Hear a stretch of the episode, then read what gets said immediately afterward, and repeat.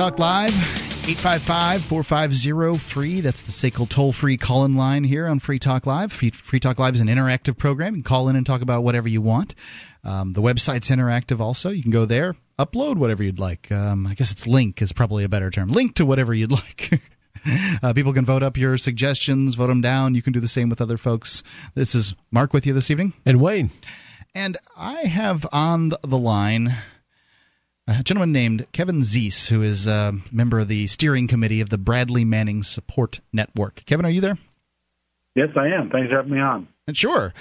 Uh, um, I guess there's some news in the realm of uh, Bradley Manning and what's going on with him, but we probably should lay some groundwork here for uh, people who don't know. Who is Bradley Manning? Bradley Manning is a uh, young private who was accused of being the WikiLeaks leaker. Uh, few people have heard about WikiLeaks, I'm sure, and they probably may have heard about the collateral murder video uh, that showed uh, U.S.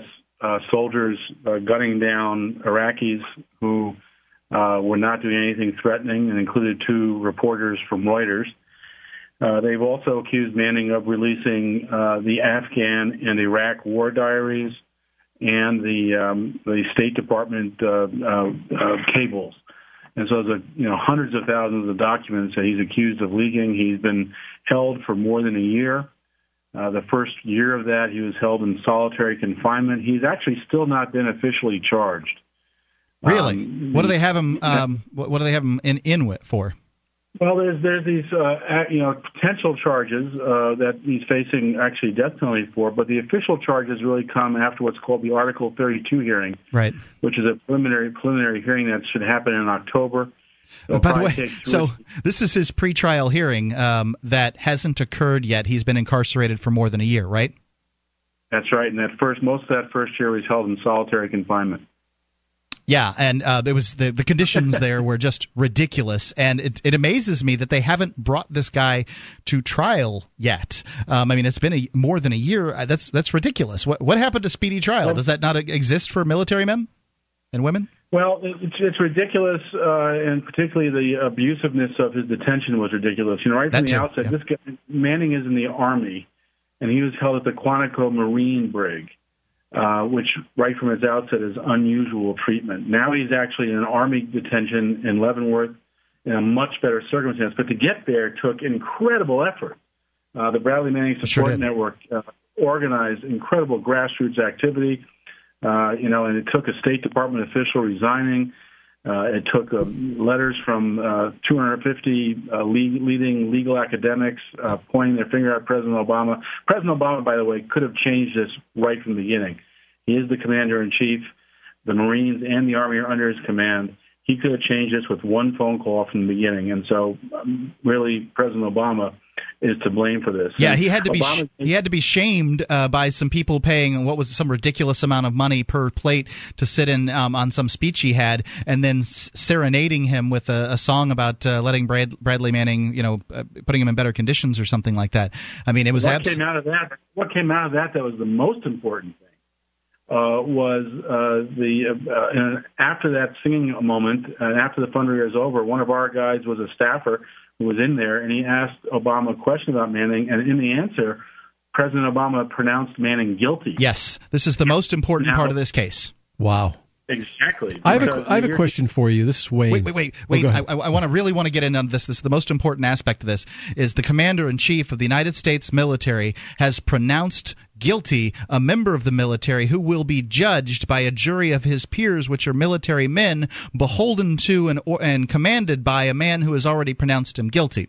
So hmm. therefore, Exactly. he cannot That's have right. a The fair trial. Yeah, That's, that's called true. undue command influence in the military, and their, in their, in their, and it's a very serious problem in the military because in the military people are trained to follow orders, and so you have these military officers who will be his jury. You have a military judge who will be his judge, and you have a you know military prosecutor will be his prosecutor. All have heard the commander in chief say he's guilty.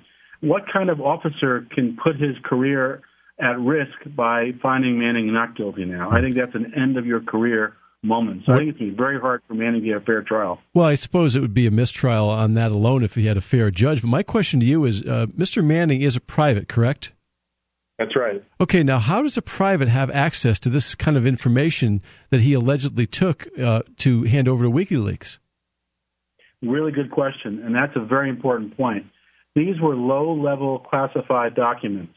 They were not top secret. You know, like for yeah. example, Daniel Ellsberg, you know, released top secret documents, released the Pentagon Papers. Manning released low-level documents that hundreds of thousands of people in the military had access to. If you saw the frontline uh, piece on Manning, they showed how uh, loose the security was, how the uh, the uh, key to get to the documents was, you know, put on those little yellow sticky tabs on on a bunch of computers so anybody could get access to them. These were not very closely held secrets. These right. are low-level documents, but they're still very important, and they show a lot about our military that we that you know, that a lot of truths that uh, the military, not, military and State Department did not want the people to know about. The United States military has found, uh, not surprisingly, when you have, um, you know, when you when you can make anything you want secret, has found that any news that is going to be uncomfortable for it to deal with is well, it's just a cla- it's just classified now. It's just a secret. And That's so exactly what this is about. It's That's if exactly it's a secret, right. then here in the empire of lies, then telling the truth is treason, mm-hmm. and that's why they want the death penalty for this guy.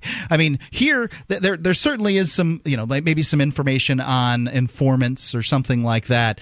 Um, you know, but we're you're not talking about any huge top. The Daniel Ellsberg case where he was found not guilty because in the United States of, of America, you have the right, uh, you have the First Amendment, the right to free speech, and we, the people, supposedly are the government. So therefore, how can we, the people, make educated decisions on who to, for whom to vote if we don't have possession of the facts? Um, that was, ba- but that was back when we had a, some semblance of justice in this country. Exactly. What happened in the Ellsberg case? They had a four and a half month long trial, and just before it went to the jury it came out that the Nixon administration was doing all sorts of dirty tricks to Ellsberg, including breaking into his psychiatrist's office. And the judge ruled that the abuse of power by the Nixon administration was sufficient that he threw the case out. So it hmm. never got to a jury verdict okay. after four and a half months. Interesting. Which was very interesting. Now, here is a situation, you know, decades later, later you have a president pronouncing Manning guilty. The Secretary of State, by the way, Hillary Clinton did the same thing. Uh, and she also had some, you know, anti-gay slurs when she did it. Really? Uh, and yeah, really. What'd she say? And, uh, oh, I, I, you know, she described him as a, you know, a flaming gay or something, and okay. uh, and, and and found him guilty. Said he was guilty in, in, in some conversation that got publicized. Hmm. And uh, and so with all this abuse, with this undue command influence, the case has not yet been dropped. Now, hopefully, it will be because it should be. Well, but, I think you know who knows. The, the justice system today is not the justice system of the 1970s. And mm-hmm. there's no doubt about it. When you think about the, um, I, I, you know watched a movie on uh, Vietnam dissenters. I wasn't really old enough to know anything about it, but um, the the most Vietnam dissenters would get these huge sentences, and then for whatever be, reason be released after shortly after a year. So it seems to me, if I'm just you know just drawing a conclusion out of the ether is that the United States government is punishing Bradley Manning today, now, and by delaying the court case as much as it can, and then will probably drop things because he's got just a huge array of lawyers. I'm not a huge fan of Michael Moore, but I am a fan of what of him standing up for truth. And in this case, he has he among many, many, many other people have uh, funded, um, you know, Bradley Manning's defense, and you know, in this country, the more the more money you have for defense, the uh, the the, be- the more justice, quote unquote, you're going to get. Well, the, the, the, defense of Manning is a very expensive proposition yeah. um, because he's facing a death penalty and very complicated charges of all sorts of uh, secret level documents. Every every lawyer involved has to have security clearance, and when you get to a death penalty case, it's a whole almost a, a whole separate trial on punishment. So the legal bill for this will be about $190,000. Oh, really? Wow, uh, that's big. Very expensive. And, and Bradley Manning Support Network has been uh, raising a lot of that money. We've raised over $100,000. We still need to raise more. And we're also raising money for advocacy work. So if people want to go to the Bradley Manning Support Network webpage, it's bradleymanning.org. It's a great place to stay in, in touch with this issue. And also, you can support his legal defense and his advocacy uh, there. We really need the support, so it would be great if people did that. There are a lot of other things. Of Kevin, just hold hold the line here. There are a lot of other things you guys are doing, and we're going to talk about that in just a minute. If you would please hold. Great. 855 450. You know that cigarettes will kill you. You've been thinking about giving the e cigarette a try? There is a healthier option. 22,000 times healthier. Well, listen to this offer from Vaporsmiths.com. A pack a day smoker will save $120 a month. So you already start being richer, feeling healthier, and smelling better. What more could you want? How about a free starter kit? Just purchase 40 cartomizers with coupon code FTL. Free shipping on orders of $60 or more. 855 2 get vapor or go to vaporsmiths.com.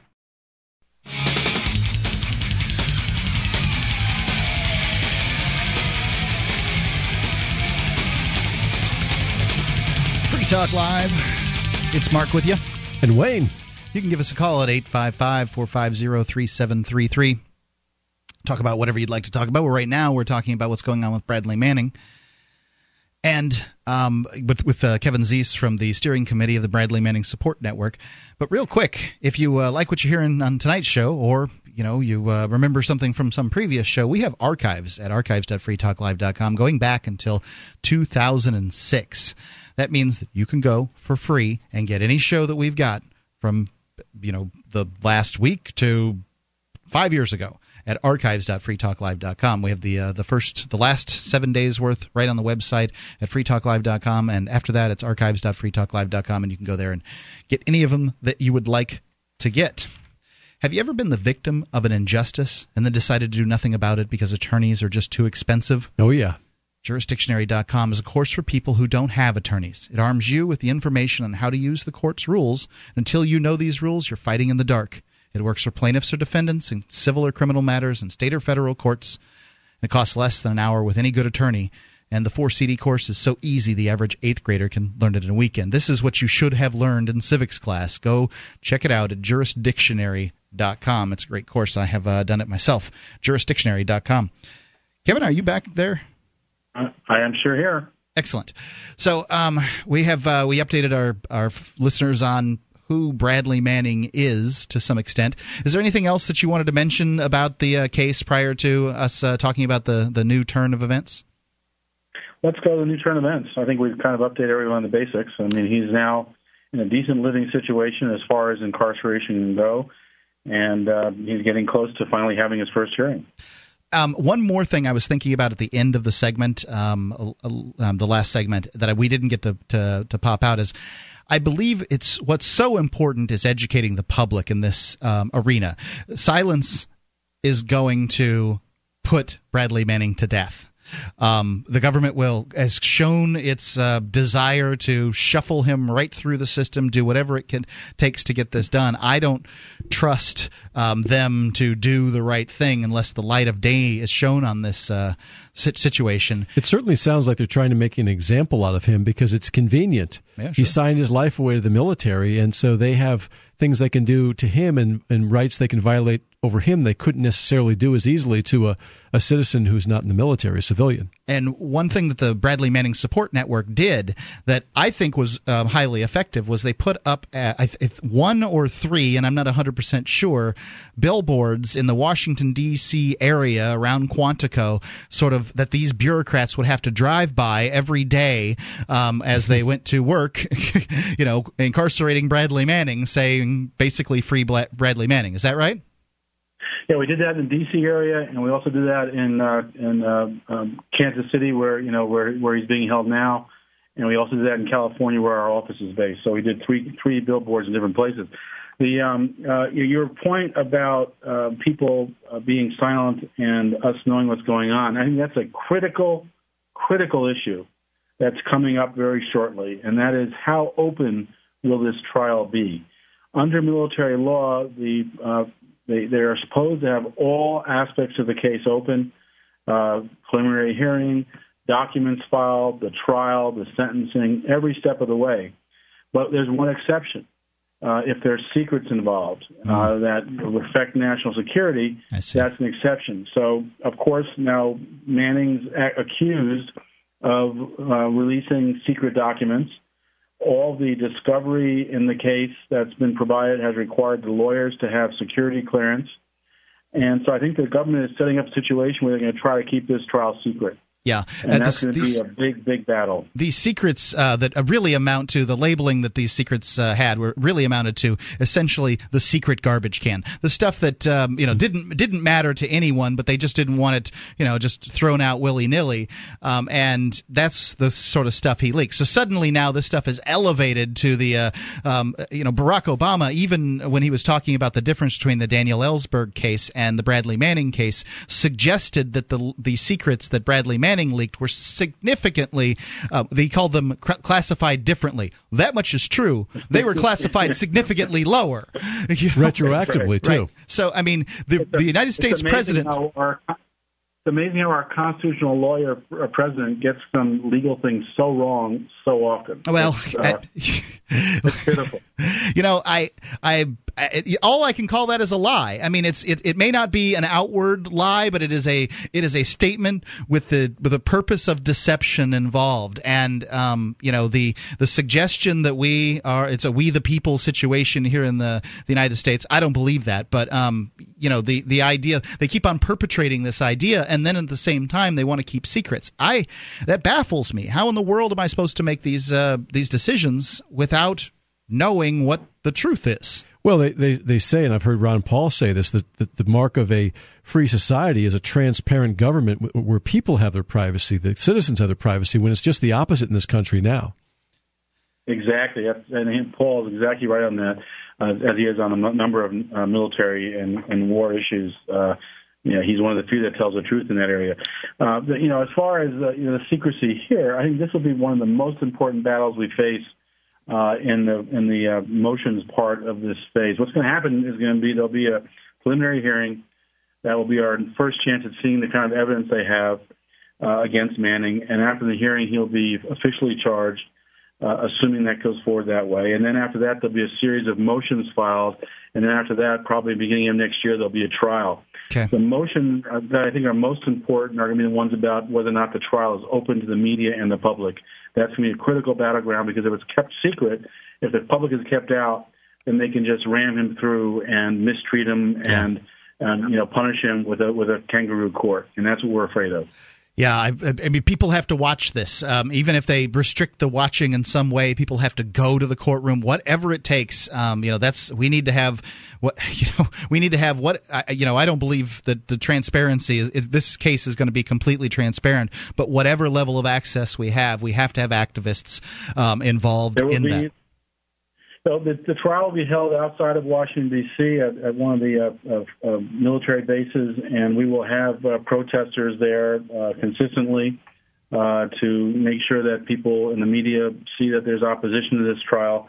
You know, many of us look at Manning and, and what he's accused of, uh, and while they were low-level secrets, these secrets showed a lot of important truths about our military and foreign policy, and it showed really it showed criminality from the lowest rank to the highest. Right. In fact, Hillary Clinton, Hillary Clinton, you know, uh, violated the law when she uh, wrote a memo to U.S. diplomats that they should spy on uh, UN diplomats coming to the United Nations and gather things like credit card information, frequent flyer numbers, fingerprints, all sorts of stuff the CIA asked her to have the diplomats get. That's against the law. Yep.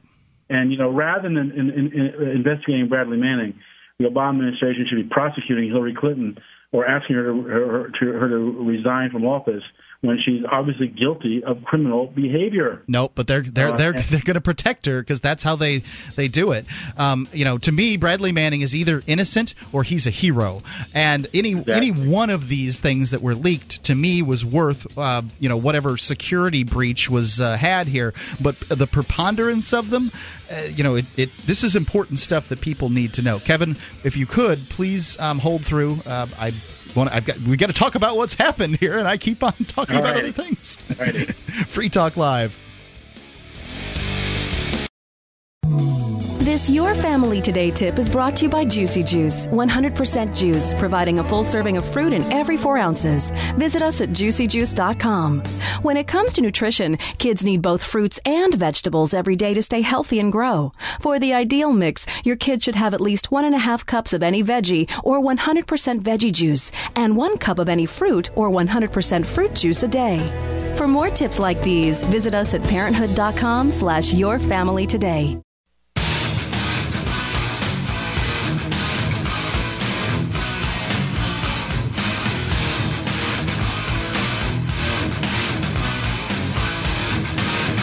Free Talk Live, 855 450 free. That's the SACL toll free call in line here on Free Talk Live. What is SACL CAI, you say? SACL CAI is a company that handles accounts receivable for your business. If you uh, got into business to do whatever it is that you love doing and accounts receivable isn't it, SACL CAI can take that over for you. Go check out their banner at freetalklive.com. Big supporter of uh, the show, big supporter of Liberty, big supporter of Bradley Manning. Let's go back to Kevin Zeese from the Bradley Manning Support Network. Kevin? How are you? Uh, all is well. Um, so the there's news about Bradley Manning. We've we've laid plenty of foundation here, and if you folks uh, haven't heard the uh, the interview, you can go back and get it at uh, archives.freetalklive.com um, at probably about midnight tonight, but um, Eastern time. But Amnesty International has uh, supported Bradley Manning in the past on this. I guess they're they're looking into his incarceration or something. Is that right? That's right. So, um, what is it that they're concerned concerned with? Well, you know, we're still not letting the, the, the government is still not allowing the UN uh, special rapporteur on torture uh, visit with Manning in an official visit. Uh, the, uh, the the UN official who investigates torture has requested the opportunity to meet with Manning uh, in a private conversation, which is how official visits are conducted.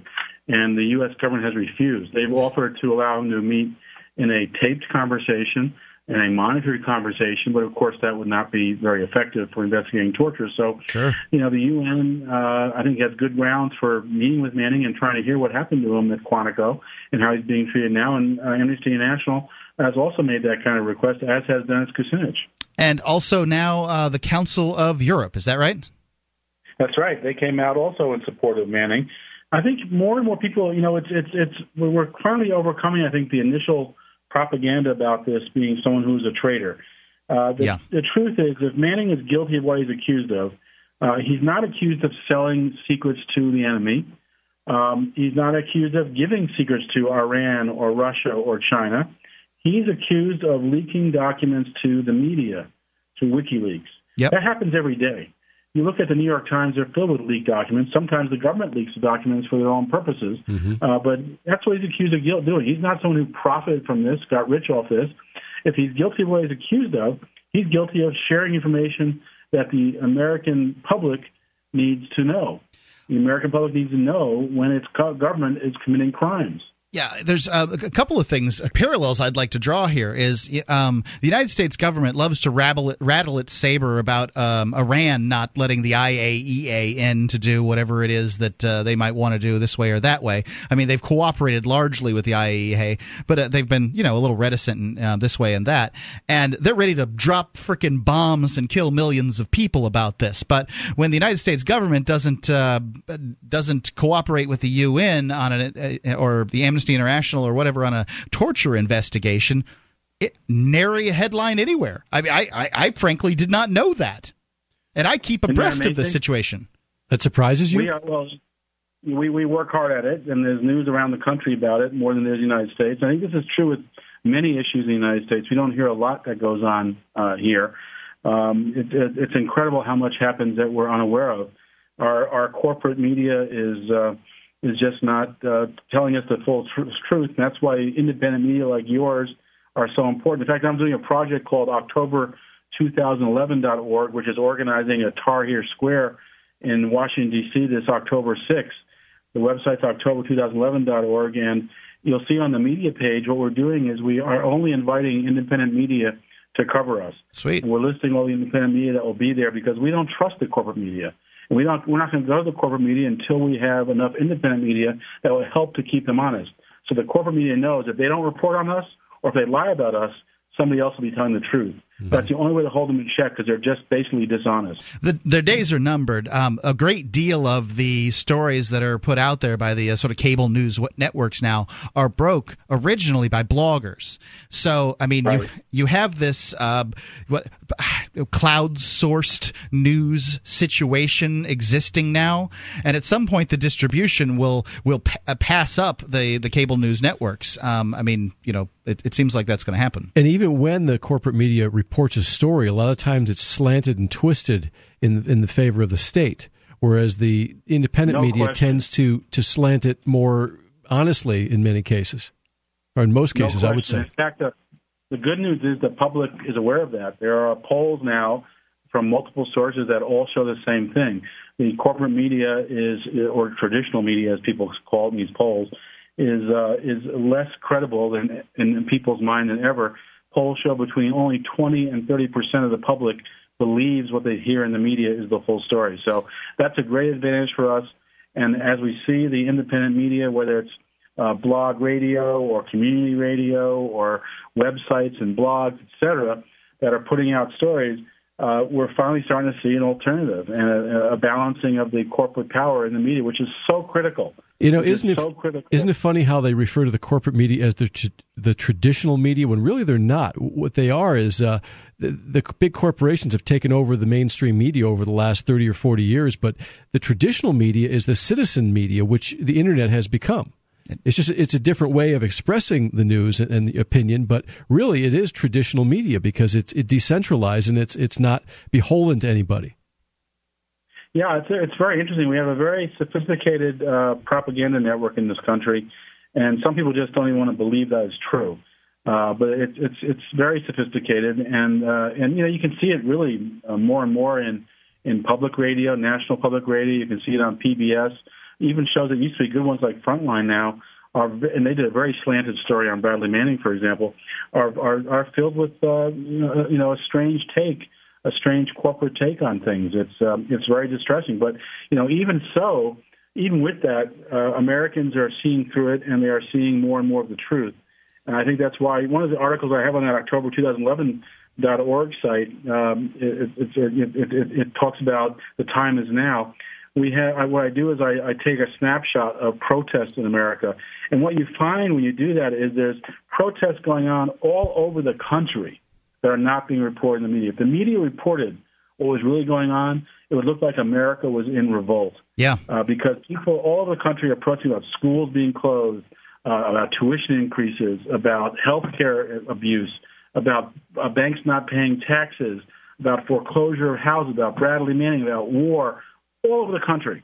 Um, and, and, and, and I don't think there's any activist in the United States who's aware even those who are heavily involved, like I'm involved in anti-war stuff, Yeah. Bradley Manning stuff, You'd uh, think economic justice stuff, and I, I wasn't even aware of it all. You'd think that there was no anti-war movement in this country if you watch major me- major media, but here in Keene, New Hampshire, right. every and I can assume this happens all, all across America, but every single week there are the, the tried and true, including myself, not every week, by, mind you, but I, I try to, um, out there holding signs against the war from you know whatever time to about an hour every single week, having our vigil. I'm sure this goes on across the nation, and it just I mean, it gets no coverage, zero coverage. And there are other Not towns here too. than. How, how, how about 132 vets being arrested in December at the White House uh, protesting? How about 116 vets being arrested in March at the White House protesting? How about you know, you know 30 people being arrested at Quantico over Bradley Manning? You I knew that in one. the news? that one I knew. because you covered it. Yeah. because you're into it. Uh, but if you you know it's not it's not on CNN. I didn't know You about those not- hundreds of vets getting arrested prior to that. I didn't know. Exactly, and uh, you know, there and, and we had 132 vets arrested on a snowy day in Washington D.C. in December, December 16th, uh, and then on, and in March on the uh, anniversary of the Iraq War, uh, 116 were arrested. I mean, uh, that should be the news. And there was actually a, a article um, in a, a news media critique site. Um, I wish I could remember the name. It's blanking on it right now, but that interviewed a Washington Post editor who says that he, he that we that we, that should have been covered and there was no good reason for it not to be. They don't cover that kind of stuff, uh, and you know, you, we'll see the same thing probably in October, October 2011, when we have we'll be doing a, a, an occupation of a plaza in Washington D.C. like they did in Tahrir Square, and that, that'll be very char- hard to get that covered. Kevin, um, can we do one? More, can Can you do one more segment? I got to get going, unfortunately. Um, how can people get involved? Uh, BradleyManning.org is for the Bradley Manning Award. October2011.org for the occupation of Freedom Plaza. Kevin Zeese, thank you. Liberty Maniacs is the largest online Liberty brand, featured the most comprehensive selection of original posters, stickers, apparel, embroidered hats, and over 100 different products from around the world. From hilarious satire to hard-hitting artistic commentary, Liberty Maniacs is devoted to outfitting the Liberty movement with intelligent, eye-catching, and fashionable gear that expresses your personal dedication to liberty. Best of all, Liberty Maniacs offers a no-hassle money-back guarantee on all products. LibertyManiacs.com. Wear something worth saying.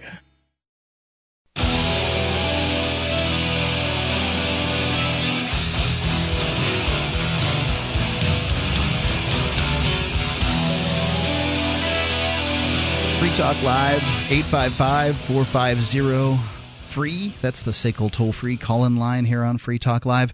Go check out news.freetalklive.com. There you can find out you know get, get involved with free talk live find out uh, how to how to be involved with uh, you know, our email updates twitter account facebook that kind of thing find out all the news that uh, is happening here into the future at free talk live uncovering the secrets and exposing the lies that's what the readers of freedomsphoenix.com get every day Readers of freedomsphoenix.com are constantly provided the detailed real news that lies between the lines of propaganda and the relationship that we have with coercive governments.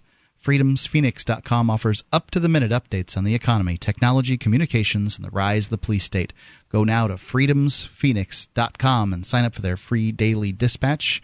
I uh, get their free daily dispatch and really enjoy it. I do a lot of show prep off of it. I'm sure you'll enjoy it too. There's an interesting article today, as a matter of fact, Wayne, mm-hmm. um, on Freedom's Phoenix. They don't just do, they do all kinds of things. Um, this one was uh, apparently in the Vancouver Bay, orcas eat sharks.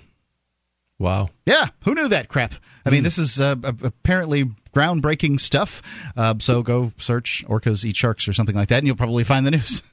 but I just thought it was wow, wow. Who knew that? You knew that orcas were really the uh, the the the Kane of the WWE, um, you know, comparative to the uh, the ocean out there. They're they're the big strong one in the ocean. But I didn't know that they were eating sharks. Apparently, quite large sharks. Well, porpoises also they don't eat them, but they kill them. Yeah, I've, I've seen I've seen that. Um, I don't I haven't done a lot of research on it, but this is this is something I read fresh today. And porpoises and whales are all or porpoises and killer whales are all whales anyway, right? Yeah. Well, no, porpoises are, are in the dolphin family. I think that that's a type of whale. Well, it's, they're they're mammals. Okay, they're, I don't know. I don't think they're in the same family per we se. We should not talk mammals. about science. not, not unless we know a little more about that aspect of science. Yeah, but you know what? I did have a couple of dolphins one time uh, prevent me from swimming right into a school of hammerhead sharks when I lived in Hawaii. Really bizarre. I was I was training for a um, a rough water swim uh, out of Waikiki, and I was I, I was kind of swimming out into the channel where the ra- race was going to be. It was like a semicircle, about two two and a half miles, and uh, all of a sudden I see these these fins, and I had goggles on. I was swimming pretty hard doing the crawl, and and so I thought there were sharks at first. So I, I got I got hor- or a vertical in the water to get ready to kick them or something or fight whatever, them or whatever right? I had to do. you know, and my heart started racing. What's the last thing I'm going to do? I guess I'm going to kick at the shark. Yeah, whatever whatever be. you're going to do. Yeah, I mean, what else? Yeah, you, you go. Do? Holy crap! I see fins. So, you're not going to outswim them. I can tell you that. no, not at all. So I get I get up in the water and I realize they're dolphins. They're kind of playful and they're kind of you know getting close to me and I was petting them and everything. And, and so they kind of, I didn't realize at the time, but they kind of turned me around and, and I was, and I started swimming back into the shore after they went away. And, and I got in my car about an hour later after I was in the beach a little while. And I hear on the radio that there was a school of hammerhead sharks spotted right where I was headed. Oh my. And I was just completely flabbergasted. Is it Providence? Is it uh, little little guardian angel dolphins? I mean, who knows? When you when you see when things like this happen to your life, you you tend to want to ascribe some kind of you know meaning to it. Were the dolphins just playing with you, and it was uh, you know completely coincidental? Who knows? It's crazy stuff. I wouldn't be here right now, Mark. so I've got a story real real quick here that uh, apparently. It's not just here in the United States where um, judges are insane about uh, recording in, in courtrooms. British prisons are full to the bursting. This is from breakthematrix.com. British prisons are full to the bursting. Courts are working overtime, sending young people to jail for their role in the recent riots in England. And if you're sent to Leeds prison, they will be languishing alongside an 85 year old Norman Scarth. The senior citizen plied the Arctic Sea during the Second World War, risking his life and taking essential supplies to the Soviet Union in the most dangerous journey in the world. Now he's serving six months in prison on the whim of a British judge. His crime? Recording a court hearing. He said he did it because he was hard of hearing, but the judge didn't accept it. It was a very harsh sentence, and I believe it was because he's uh, uncovering corruption, in the judici- in, and the judiciary see that and frown upon it. Says uh, Chris Jarvis, a legal expert. I agree with Chris. You know, if you're, anytime you're uncovering some kind of uh, um, a corruption inside the judicial system, they really hate that. Mm-hmm. They come at you hard. Scarth is no stranger to the legal system. He won a case in the European Court of Human Rights banning secret hearings. Yet some cases in England are still heard behind closed doors, and unlike other EU countries, recording and taking photographs is forbidden. Are you kidding me? And the other, I mean, the other European countries you can take pictures and record, and the United States and Great Britain you can't. Well, when they say the other EU countries, Great Britain has not joined the EU, so uh, to some extent it is. Well, they, they don't use they, they still use, use their, own currency. currency. Yeah, that, yeah. that much is true. I know that there's some rule making that the EU um, body has made that they're trying to they're trying to impose on Britain, and most of the laws in the EU zone now are are actually just rules made up by unelected bureaucrats. That, that's that is the uh, pattern of uh, lawmaking in all over the world. Sadly, Scarth attends demonstrations where he shouts about corruption in the police and judiciary, saying lawyer, uh, lawyers, police, and the courts are in cahoots Oh, really? Mm. He's going out of the limb. That's a thin limb. And yeah. regularly persecute and gag those that disagree with him. this man is a he's a dissident. That's why uh, MP John he- Hemming suspects the judge was trying to silence him. We have, in theory, in this country, freedom of expression. That is, people's right to speak about what they see as wrong as long as they're telling the truth, he told RT. And I'm worried about this as an attempt to gag an elderly gentleman who may or may not always be right. But he has to um, he has the right to speak out. Luckily for Scarth, he has friends with knowledge of the law, and they're acting for him. Norman Scarth's supporters have uh, brought his case to the Royal Courts of Justice. However, they do not feel justice is being served to him. Meanwhile, Scarth claims he is being denied essential medication in prison. His uh, case was adjourned for another week, and for an 85 year old war veteran, every week is precious. Mm-hmm. I, I got to say, you know, it's the first time I've heard about this going on in Great Britain, but I'm unsurprised. These people in the judicial system, they've got monopolies and they have nearly no oversight. The cops, the prosecutors, and the judges, they all get paid by the same organization. And that organization is incentivized to keep their uh, doings secret. They don't want people to see what's going on. They don't want to have public courts. I mean, they do everything here in Keene, New Hampshire to keep people from attending these things. I've watched it happen. I've seen them reschedule court dates, move courtrooms, whatever they can do to uh, to just screw with people in order to get it so that they're uh, demoralized and don't want to come to court cases. They want to do what they do without people watching them, and it's it, it's disgusting. Mm. It it you know it takes it takes some time where you've got to see these things happen over and over again before you come to the conclusion that these criminals are are the ones that are claiming to protect us from criminals. I don't trust criminals to protect me from criminals. I, you know, how do you make it better? I think we're a long way from seeing competition in this area, but I think that competition really is the only thing that's truly going to provide better service. Competition provides better service in a myriad of different ways in the marketplace. And it seems to me that competition in the, the courts would provide better service. Well, like the people in that realm always say, if you're not doing anything wrong, what are you afraid of? You have nothing to hide. that's what that's what that's what they'll say. That's really what uh, government advocates that are speaking in the news will say. Uh, but you know, they, yeah, they they don't want judges intimidated by cameras. They don't want jurors intimidated and things like that. You know, jurors aren't getting intimidated; they're getting handed information. I, I mean, this is. I I don't know. I mean, and I think that the only solution here is, um, you know, trying to get some kind of competition. How that competition will look in the future, I don't know. I mean, people can try to put oversight committees and stuff like that in place. Could they do some good? I suppose, but I don't think that in the long run, uh, in the long run, the system learns how to work around itself. It it figures out how to serve itself. That's what politics is. That's what government is. It's uh, an organization that uh, you know is funded through coercion and rewards its friends and punishes its enemies. I was just talking to a friend today about um, you know somebody trying to be a, a lawyer fighting against injustice. Can you imagine how difficult that is? You imagine how hard it is to uh, to get things done. Once the judicial system discovers you're a lawyer that's not going to play along with how they do things, you know, go and back do backroom deals and um, you know. I, I'm not going to say there's payoffs. I'm just going to say that there's uh, back scratching, the back scratching, and all this other stuff that goes on, um, all the plea bargains and that kind of thing. Once they figure out you're not going to play ball with them, then I don't. I wonder how you, how many cases can you win once everybody's against you? Once the judge is denying everything he can possibly deny. Once he no longer uses uh, you know discretion.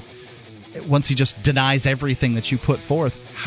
I, you know, it, it's scary. It's scary to me. Well, the lawyers are supposed to be officers of the court, which means that they're biased as well. to some extent, some of some of many of them are. That's that's for sure. I think that there are ones that are trying to use the system for good. 855 450 free. Free Talk Live. 855 450 3733.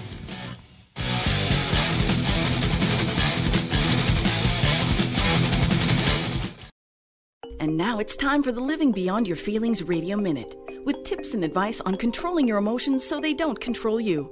Here's New York Times bestselling author Joyce Meyer. Have your emotions been wounded? You know, without confrontation of painful issues from the past, it's really impossible to go forward with a healthy soul.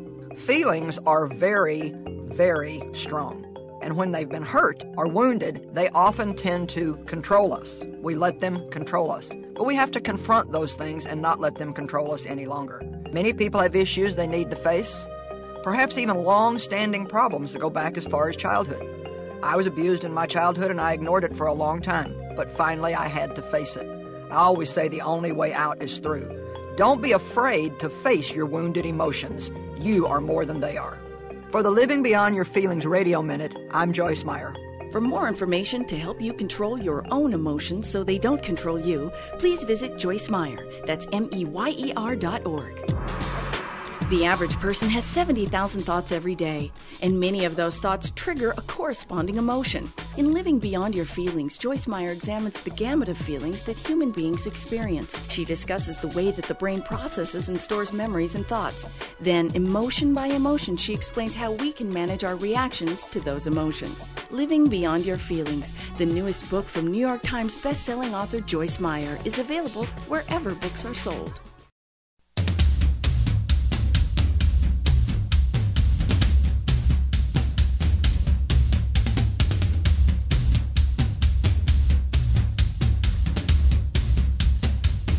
Eight five five four five zero free. That's the SACL toll free call in line. 855 450 free. You can give us a call, talk about whatever you want to talk about. You can uh, go to the website, freetalklive.com, upload whatever stories, blog posts, whatever you'd like. People vote them up, vote them down. Free Talk Live's interactive that way. Now, let's go to I you know, here's a shocking story Wayne that uh, kind of passed me by. This happened in 2007 and I don't think we talked about this here on Free Talk Live. It's been more than 4 years. But there's been a ruling in this case, and you know, justice's terrible swift sword and all.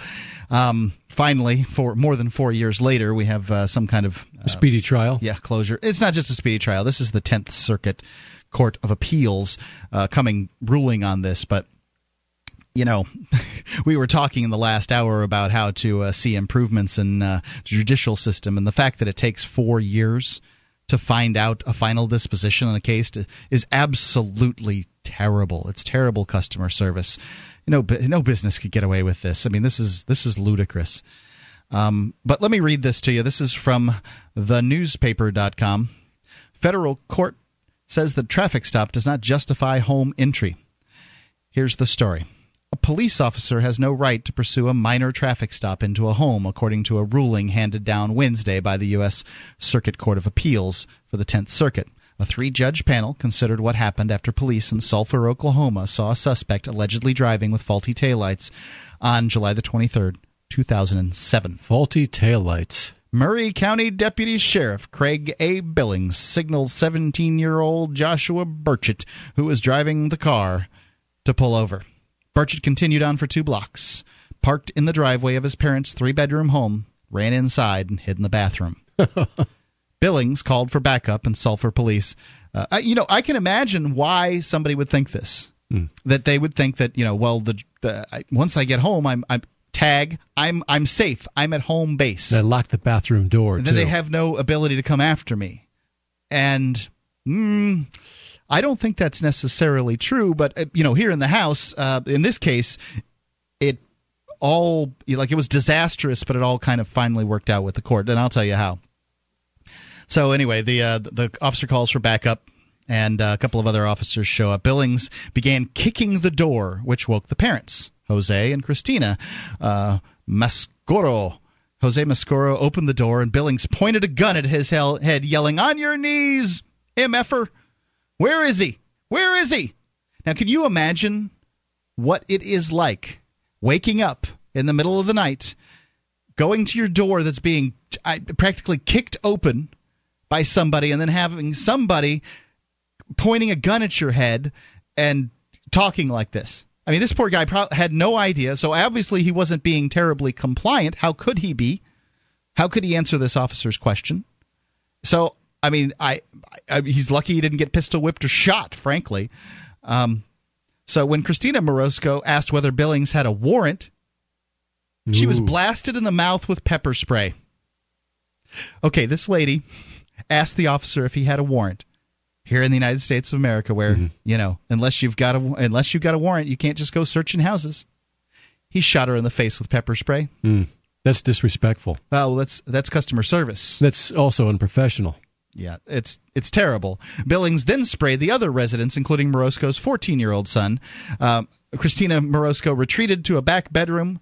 I, by the way, I've been uh, sprayed with pepper spray, and how she was able to do this is beyond me. She called 911. Officer Watkins pulled her outside while Deputy, Deputy Billings kicked the door in on the bathroom, gun drawn, to retrieve Burchett. Jose and Christina Morosco, after being treated at the hospital, were arrested and charged with obstructing a police officer in the performance of his duty by asking for a warrant. Uh, that's all. That's the only thing they had any evidence of. The district court judge described the state of their home as ransacked after the officers left. Now, this is the judge. So if a judge, a, an officer of the court, is is describing, you know, a government bureaucrat is describing the actions of other government bureaucrats as having left the house in a ransacked shape. I can only imagine the disastrous shape it was in.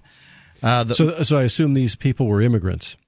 I don't know. I mean, you know, their their names don't sound all lily white. If that's what you're asking me, mm. I um, uh, Christina doesn't sound particularly. Uh, you know, who knows? I, I have no idea. Uh, this young son. You want to you want me to make a supposition based on names, Wayne? I'll go right ahead. Jose is of a, a, a Latino descent. He is an American citizen. Christina is a. Um, uh, you know, a, a irregular Anglo-American who who found love in the uh, Latin Quarter, and uh, her young son. That's why her his name is Billings, and um, so I mean, this is uh, she's got a couple of kids. Uh, from uh, you know previous marriage, and then you know met the love of her life, Jose. That's my guess. I'm mm. only taking a poke at it with names. I got no idea who these people are. So the Moroscos uh, sued, claiming the officers made an illegal entry, used excessive force. really? Mm. and made a false arrest. Law enforcement officers moved to dismiss the case based on their qualified immunity from prosecution. They mm-hmm. argued that their actions were justified because they had been in hot pursuit of a fleeing suspect. Over a taillight bulb. qualified immunity. So, how, America, how are you going to get good customer service out of your employees? And that's what they're supposed to be. Mm-hmm. The government employees are supposed to work for us. How Protect are we going, and serve. How are we going to get these people to provide good customer service if we give them immunity from their actions? I want you to try to imagine employing somebody to do something around your house and then telling them that they don't actually have to do it. But they'll get paid hourly for not doing it. I mean, the police officers are supposed to be there to protect and serve people just like Jose and Christina, and they didn't do that.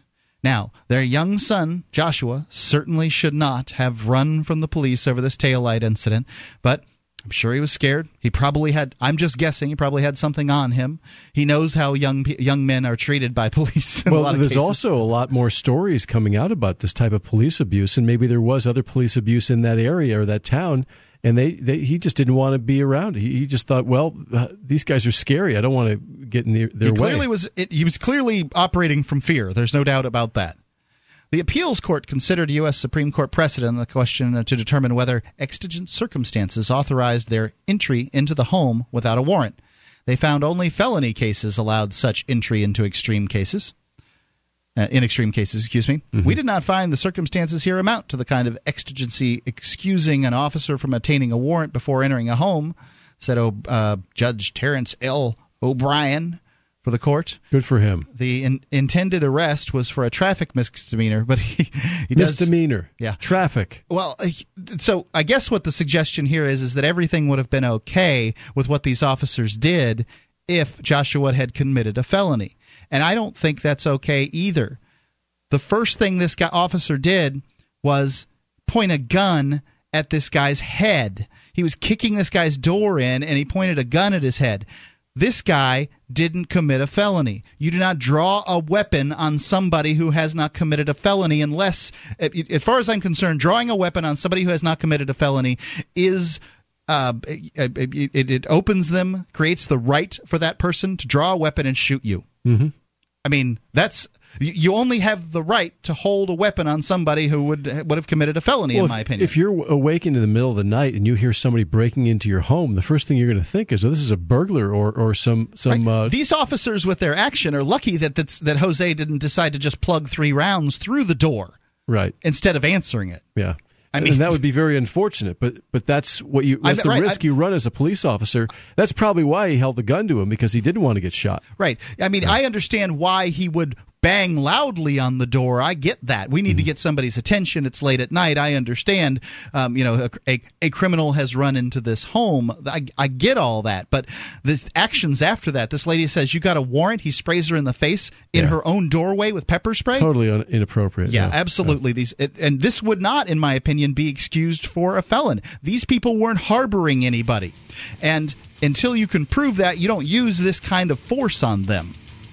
There's a there's a little bit more here, not much. Um, what do you think, Mark? Could it be roid rage? I, I don't. I'm not, I, I think that these people are just hyped up on their own power. In a lot of cases, you know, the kind of people that would be petty dictators can be drawn to this this uh, type of work. Absolutely. 855 450 free. Free Talk Live.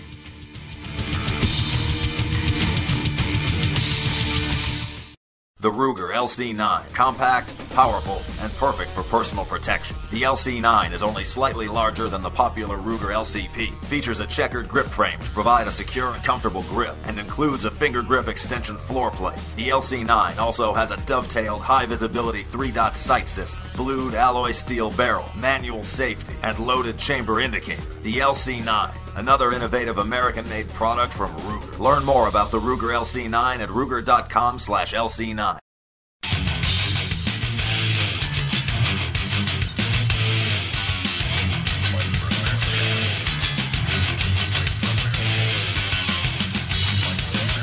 Free Talk Live, 855 450 free. That's the SACL toll free call in line.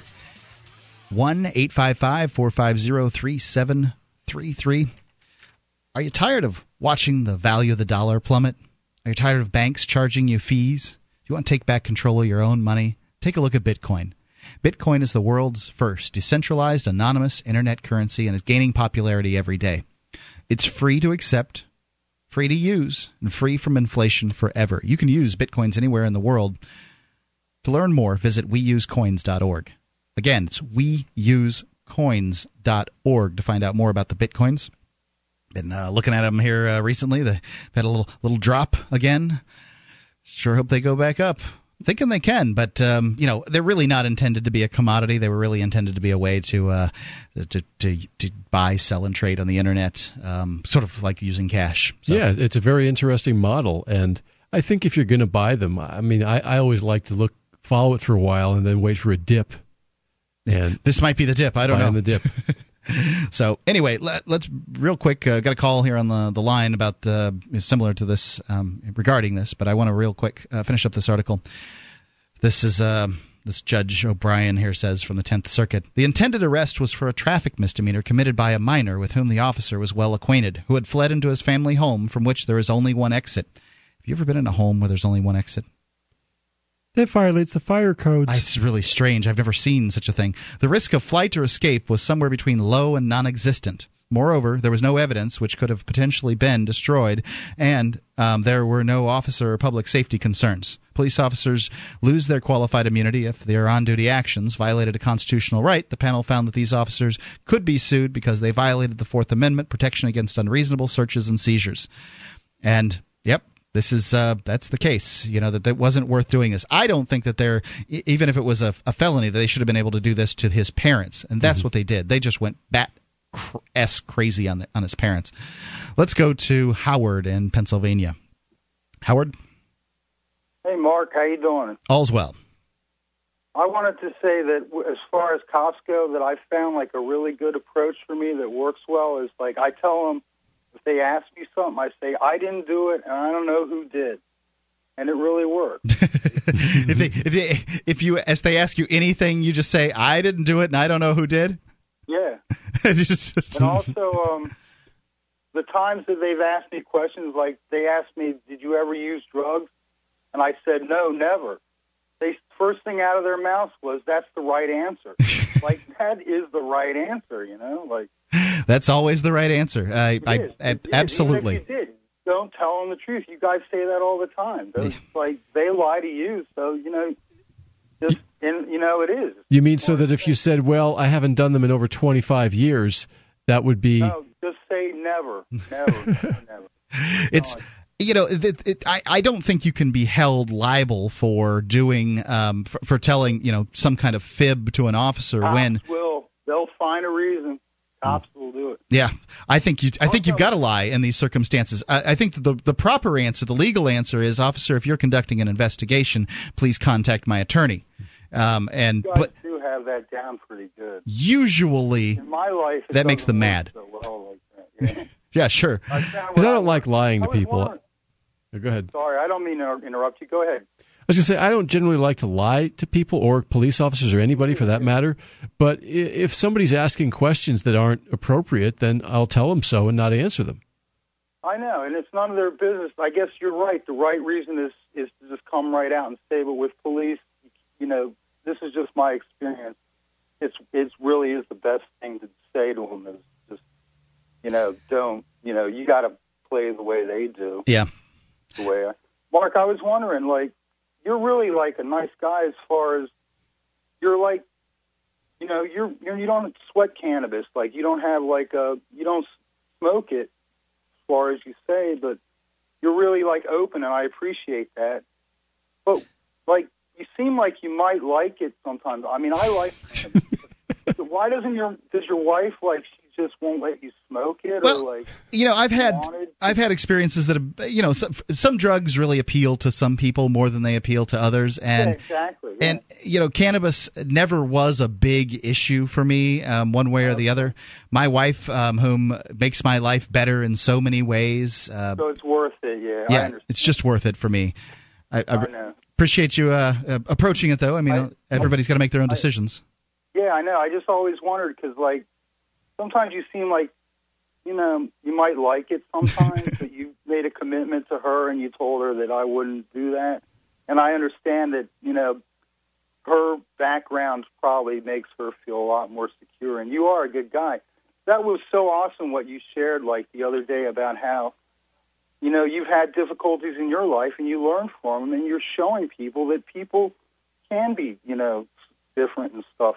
Yep, that's and one of the reasons that, that, they're good people. You know, that's the reason that I share my felony conviction with people. I know. I, I try so to tell cool. people about it because all kinds of different people can draw all kinds of different conclusions. Some people can say I'm a bad guy and I don't deserve to be able to be on the radio, and that the success that I have is ill earned, and blah blah blah blah blah. I've never heard that. Uh, I've I, never heard that. I absolutely have. Knuckleheads at that, but I, I, oh, sure. I've I've absolutely heard people say that, but most people say to themselves, "Well, wow, that's an inspiring story from which I can, you know, glean something or other." Some convicted felons they get out and they they hear this and they say to themselves, "Well, eh, man, if he can have that kind of success, I can have success too."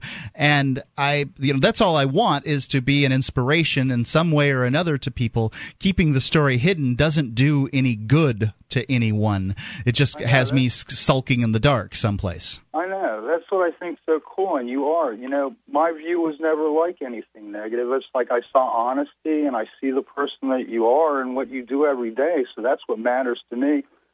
So I just wanted to let you know that I appreciate your efforts, and I know that you're busting your ass now that Ian's not around. That so. much is true. Thank you. Yes, he is. I mean, and and you know you too. You're, you're all right. I like you guys' show. I kicked up my amping thing. I'm going to try to keep it up as long as I can. But I appreciate your efforts. So thanks for letting me call, and Sure. I appreciate your show. Thanks for the call, Howard. Appreciate it.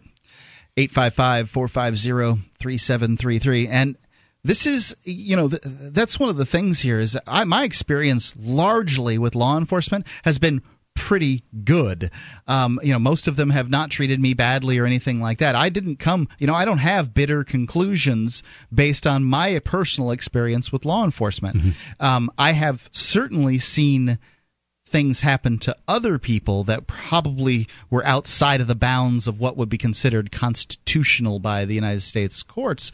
And I think that the way that we're going to rid ourselves of these kind of activities the way that you're going to have you're going to see law enforcement act in a capacity that is righteous rather than in a capacity that uh, you know it's the ends justify the means. I think we have a lot of that going on is to have people videotaping holding officers accountable. I would like to see a situation where um, you know in the in the long run officers have to have video cameras on them at all times you know like little little tiny video cams right in their badges and if it's not working you get docked a day's pay or something like that some some kind of punishment for not wearing your um, your badge cam because the citizens deserve to know that. Have it automatically uploaded to a website where people from that town can look at what their cops are doing, their employees. Free Talk Live, 855 450 free.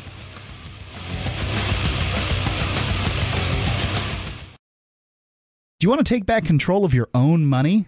Then take a look at Bitcoin. Bitcoin is the world's first decentralized, anonymous internet currency, and it's gaining popularity every day. It's free to use, free to accept, and free from inflation forever. You can use Bitcoins anywhere in the world. To learn more, visit weusecoins.org. Your dollars are going down. Learn more about Bitcoins at weusecoins.org. That's weusecoins.org.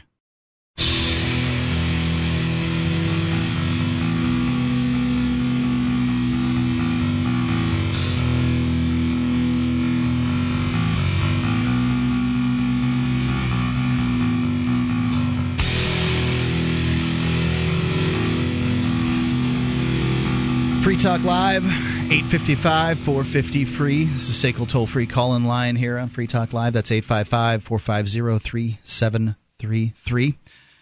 Go check out listen.freetalklive.com. There are a myriad of ways to listen to Free Talk Live. We try to make it as easy as possible for you to listen to Free Talk Live. You can go to listen.freetalklive and find out all the ways that you can listen. Live streams, many of our mini radio stations, uh, satellite options, webcam, listen lines. It's listen.freetalklive.com. Are you frustrated with the lack of freedom where you live? Are you tired of oppress of the oppressive state intruding on your business and personal life? If you knew thousands of liberty loving individuals were all moving to the same place and getting active, would you want to join them? You can. Join the Free State Project at freestateproject.org. Again, it's freestateproject.org. Let's uh, go to Ray in Texas. We're talking about this uh, uh, situation of cops abusing their authority. And Ray, How are you doing? all's well. I, I I think we need to take example from the Brazilians. Uh, if you go to YouTube, and it was a soccer game, and what happened is this guy was carrying a sign out on the field, and the cops came and they uh, tasered him and, and started just beating the crap out of him. Well, what the people in the stands did, they they they didn't can stand for that. They get t- finally tired of it, so they all came down and rushed the cops. I mean, uh, like several hundred people just rushing the cops, and the cops were scared. I mean, really scared, like running off, scared. So uh, I think we all need to start sticking up for each other and stop being wimps. You know? Yeah, Like, I mean, the you know, guy there's that got tasered that time. You know, don't tase me, bro. Uh, why didn't people stand up that time? I mean, I don't understand people. you kind of have that sound in your voice of the "Don't Tase Me, Bro" guy. Can you just say yell yell for me? Don't tase me, bro. Don't tase me, bro. That's that's pretty good. Yeah, it's real good. you know, there's no reason. I, Anybody looking at this? I saw that same video in, in Brazil, and there was no reason for those cops to just p- begin wailing on that dude like they did. No, I mean, that one had they could have killed him. He was beating the crap out of him. They could have killed him. Um, what they were doing, and you know, I the the, I, the police got away without being injured in that one. They were just kind of chased off. Isn't that correct?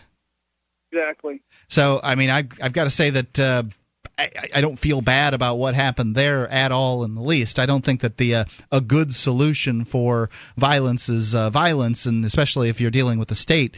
But uh, you know, no, but if we can scare, we can scare them off. I mean, in numbers, you know what I'm saying? numbers do tend to scare them. up. Indeed. If we start standing up like that, they won't be able to do anything. Yep. Well, I think that the, the single best thing that one can do is videotape. Um, you know what's going on. If you if you don't have numbers and it's really difficult to get numbers, um, And you don't want to be one who ends up getting caught for being violent against police officers, but I think the camera is the best tool. Well, Because- you know that one guy's going to jail for 72 years for videotaping now. I'd be willing to bet it was 75, and I'd be willing to bet that um, for one, that's in Illinois, which has a specific, specifically the law was written to protect police officers in like Illinois, Maryland, and Virginia. But there's been a, a ruling by the uh, the First Circuit Court of Appeals um, that said that basically it is a right to videotape police officer, you know, public servants doing the public's will on public property. So I like um, people's chances doing videotaping right now. I think that the, you know, the, the, basically that the the movement the zeitgeist as it were the uh, the the public um, awareness is is beginning to be shown on this issue and they've got nowhere to hide the cops have nowhere to hide on this one Yeah, and I think I, I the think active. people should start. Excuse me, I'm sorry. I was gonna say- I think people should go ahead. start, to start learning their rights and what the actual laws are.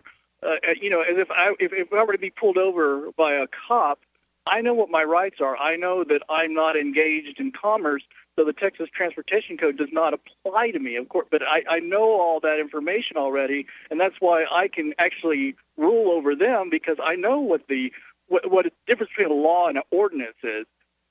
You know, so is this um driving and traveling the difference. do you drive without a license plate on the back of your vehicle I, I don't I don't drive. I travel. Okay do you, sorry.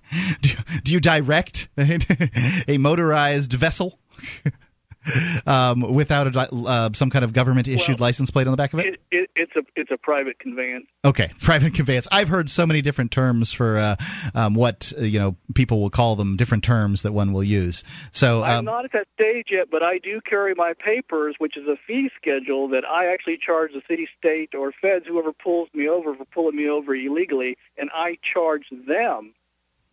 have you And ever gotten haven't paid? I, I haven't. I haven't had a chance to use it yet. Okay. But I do have friends that have, and yes, they have. I want to see some video. I want to see the you know. actually, if you if you go on YouTube, there's a few videos on there that have exactly that. I've seen some videos where people will like um, they'll badger the cops with this uh, kind of information and things like that. and but the I cops are scared. I I don't know. I mean, I've seen I've seen cops leave a guy alone that did that, that talked about this stuff in Canada, which doesn't give me a lot of uh, hope, by the way, um, because it's not in the United States. I want to I want it to be inside this jurisdiction. But you know, I want to see them go to the courtroom. I want them to see d- d- you know stand behind the rail, demand of the judge that they uh, you know they meet their fee schedule, and and you know the, like the whole deal that they uh, that they you know destroy my uh, give me the money that my straw man has, and all these uh, this, these things that I've heard of, because I just. I, I, I have a difficult time internalizing all this. You know, uh, you know Eddie Craig here in Austin. No. He's a re- uh, retired uh, deputy sheriff. Okay. He gives a class on all this, and he drives without uh, license plate or, or license or the stickers or Mhm. anything. And uh, he, uh, you know, he's been pulled over before, and they've done the thing to him. But they, they're he's so knowledgeable of this stuff, they're not able to do anything to him. I wonder And whether there are a few people. There are a few people in the class that do drive without the license plates and all that. You know, if I was going out hunting for, uh, you know, rabbits and I ran across a porcupine, I'd probably leave the porcupine alone. That doesn't mean the porc- that I can't, uh, that I don't have justification, quote unquote, to shoot the porcupine. It just means that I'm not looking to eat porcupines because they're prickly and they're ornery and they're hard to deal with. Rabbits are just much better. Um, I can I can eat th- I can shoot, skin, and eat three uh, three rabbits in the time that it would take me to deal with this one nasty little porcupine.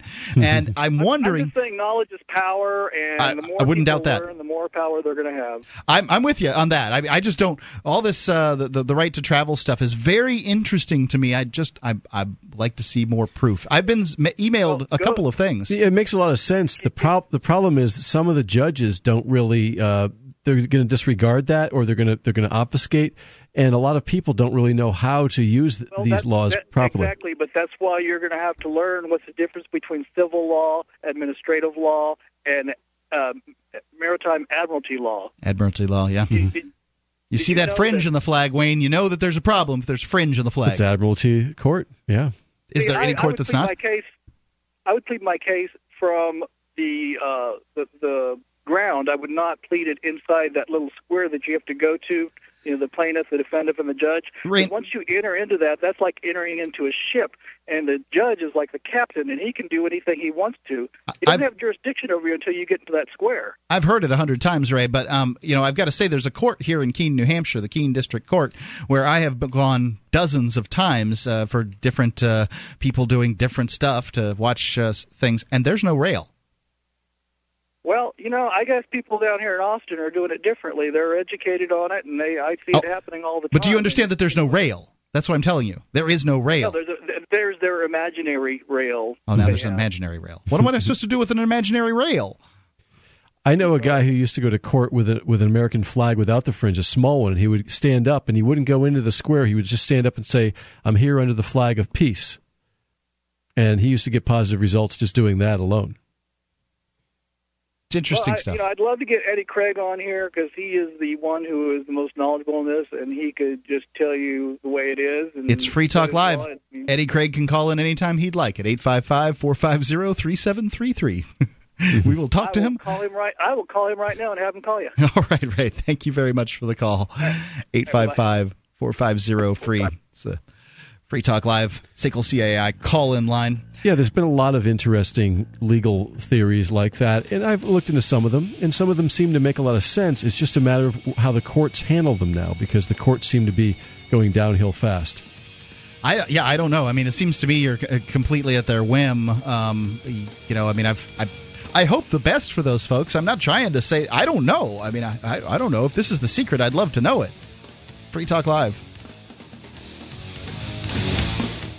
Hi, I'm Mark Craighead, founder of Crossbreed Holsters. Are you looking for a concealed carry holster? Crossbreed Holsters is the home of the world famous Super Tuck, the most comfortable concealed carry holster on the market today. Try one out and see how truly discreet and comfortable carrying concealed can be, and find out why we call it the ugliest holster you'll ever love. We are the standard others try to imitate. Get the original. Get your Super Tuck at crossbreedholsters.com. Again, that's crossbreedholsters.com.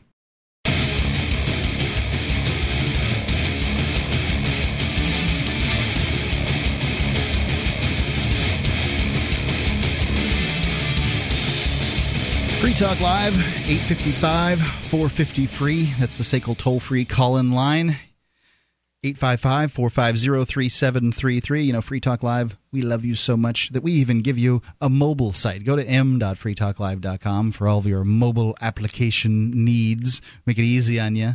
That's m.freetalklive.com. It, like everything on the website, is completely free. m.freetalklive.com. Are you a cigarette smoker? I was too for many years.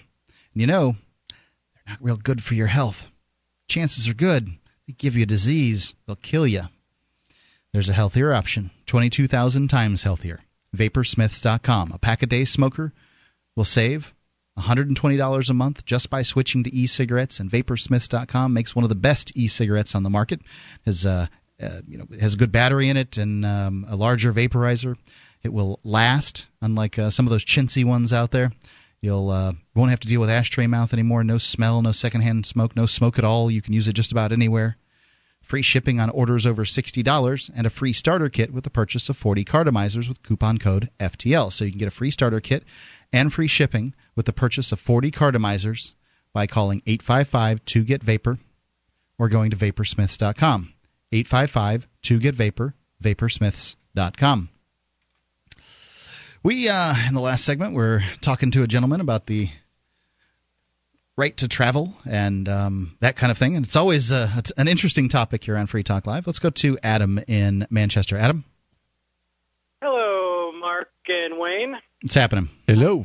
I'm calling looking for some sympathy because I'm so frustrated when I hear people who say the things that last caller says, like there's a difference between driving and traveling, and that uh, driving is a commercial activity, and there's just no basis in the law for these claims. I don't. I wouldn't know. I mean, you know, their their laws are so thick and Byzantine. Um, so I mean, you know, eh, somebody is relying on uh, the law to people not to know the law. Because I certainly don't. I don't think anybody knows the law. From what I can tell, cops don't even know the law.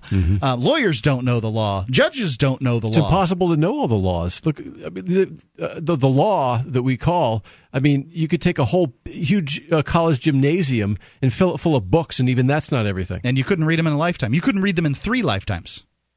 Yeah, the, the law is by definition whatever the judge says on the day that you're there, Yeah. and Uh, but um, so so do you have some kind of expertise in this area, and you can say that there is uh, uh, you can factually state that there's no basis in the law, Adam? I have looked into it, and I have I have gotten into debates on the internet with people who claim that who make these claims, and there seems to be one particular document circulating that is the origin of all these stories, uh, and it's got citations to cases, so it looks very official. But I went through this document and I looked up every case, and they two of one they're taken out of context and not quoted correctly, and most of them are from the era when driving was a new thing, and some of them are for are from before there were driver's licenses. That was about the 1930s. Yeah, and and they're from various states. The state, the law in each state is not the same either. But um, a few years ago at the Liberty Forum, I met a lawyer named Roger Roots, Roots. and he, yeah, he happened, he happens to have written an article on this very thing. He wrote an article, an article called "The Orphaned Right: The Right to Travel by Automobile," that was published in the Oklahoma City University Law Review Okay. and he it's it's exactly on the excuse me it's exactly on this topic he goes through the history of this right and the bad news is there is no right to travel there's no right to operate a motor vehicle or an automobile call it whatever you want on public roads So do you mean by so when you say right, do you mean like a, a legal right? Like the, the law does not recognize the right to travel? Because I would say that there is a right to travel on a road that they force you to pay for, but you know, I, I should be able to take a, uh big wheel down the, the road if that's what I or feel a like horse. What, tricycle what or about when whatever. people? What, what about when people traveled by horse and buggy? Did they have to have a license for that?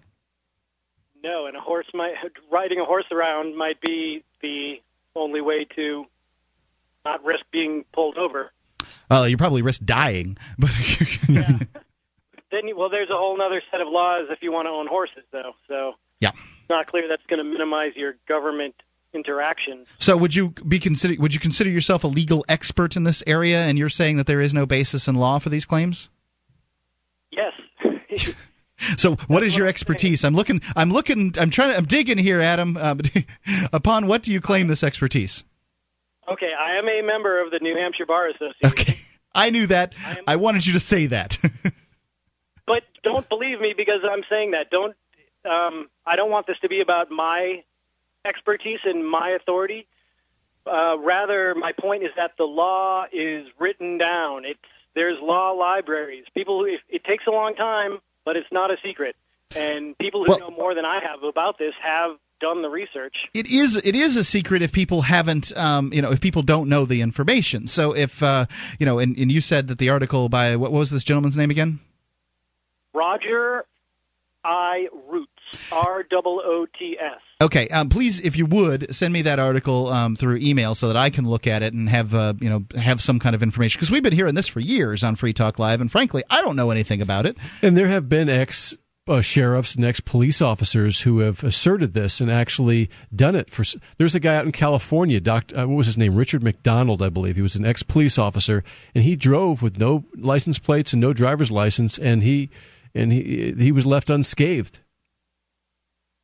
Was the reason because he was using these magic words about uh, admiralty law and well, something like that. I don't recall. It's been a long time since I heard about it, but I remember reading about it and I found it intriguing, but it's not like I wanted to go out and do it too. Right. I, I always wonder about this, Adam, because I've seen some videos. I saw a video of a guy in uh, Canada somehow get out of some stuff by, you know, using some of these, uh, you know, these incantations essentially with these police officers, and they let him go. I mean, they didn't say, you're justified, um, you're a justified man on the land, so be, be ye free, non citizen of the several states. I mean, they didn't speak back to him in incantations or anything, but it did seem like you know these guys could have you know kicked this guy's grill in and taken him off to jail if they'd have felt like it, and they didn't. Do you have any ideas I why that happens? I have, I have seen some of these videos from Canada. I don't know if we're talking about the same one, but I know one in particular. It looked a lot like the video um, when Pete and Ademo were in Greenfield, and the judge just got flustered and walked out of the room. And uh, I typed this guy's name, the Canadian fellow. I typed his name into the internet, and I very quickly found an article from the day after that video was made about how the whole case was proceeding, and that was just a minor hiccup in the distribution of justice. Interesting. And it did not. Uh, the The video shows what it shows. It doesn't show what happened afterwards. Hmm. You know, and that's it's a very important aspect of it. There's no doubt about it. And you know, we've seen some videos. Um, you know, from you were mentioning Liberty on Tour and uh, LibertyOnTour.com, their videos. And there was another instance where they stood up to some police officers uh, for the right to film or something like that, and the police, you know, give up and go away. It's all very interesting, but it seems like the law is kind of whatever the cops want to do at that given time. Yes, they well they do what they can get away with, and if they get away with it, then by definition it was legal. You're right. If they got away with it, it was legal. So, um, if if somebody's if somebody's invested time and energy into this whole, uh, you know, traveling on the land thing uh, that we're talking about, the Admiralty law stuff, what kind of questions would you have uh, for them? What questions should they ask the people uh, who are mentoring them? I want to see your legal authority. That means a case, a statute, a regulation, a constitution, something that the government published that supports this. Because I mean, if you're going to drive without a dri- without a license plate on the road, um, you know, I mean, some people have some people claim to do it. There's no doubt about it. But um, you know, it, it seems like you're going to run into some problems at some Personally point. know someone who's claimed to do this successfully? I, I we know in real life. Caller said, the last caller said, I haven't done it myself, but I know someone who did. That seems to be always the story. I Hmm. haven't myself. But you'll always find somebody who'll claim to do it. When, what do you do when you when they stand in front of you and say that they've done it? Call them a liar? I don't know. I mean, Have you been in that situation? I have not. I, I'm not driving around in a car without a drive, well, license plate on. I got better things to do than chat with uh, police officers on the side of the road about my constitutional right to travel and why it is that I have to pay for this road through my property taxes. But uh, people, Met somebody who makes that claim? what's that? Have you met somebody who I'm sure I have. I'm sure I've met people that made the claim that they uh, have driven without the uh, uh, without a license plate. I'm sure I've met them in I real look life. forward to the day when I meet that person. Adam, thanks for the call. Thanks, 855 450 3733. That's the SICKLE toll free call in line here on Free Talk Live, 855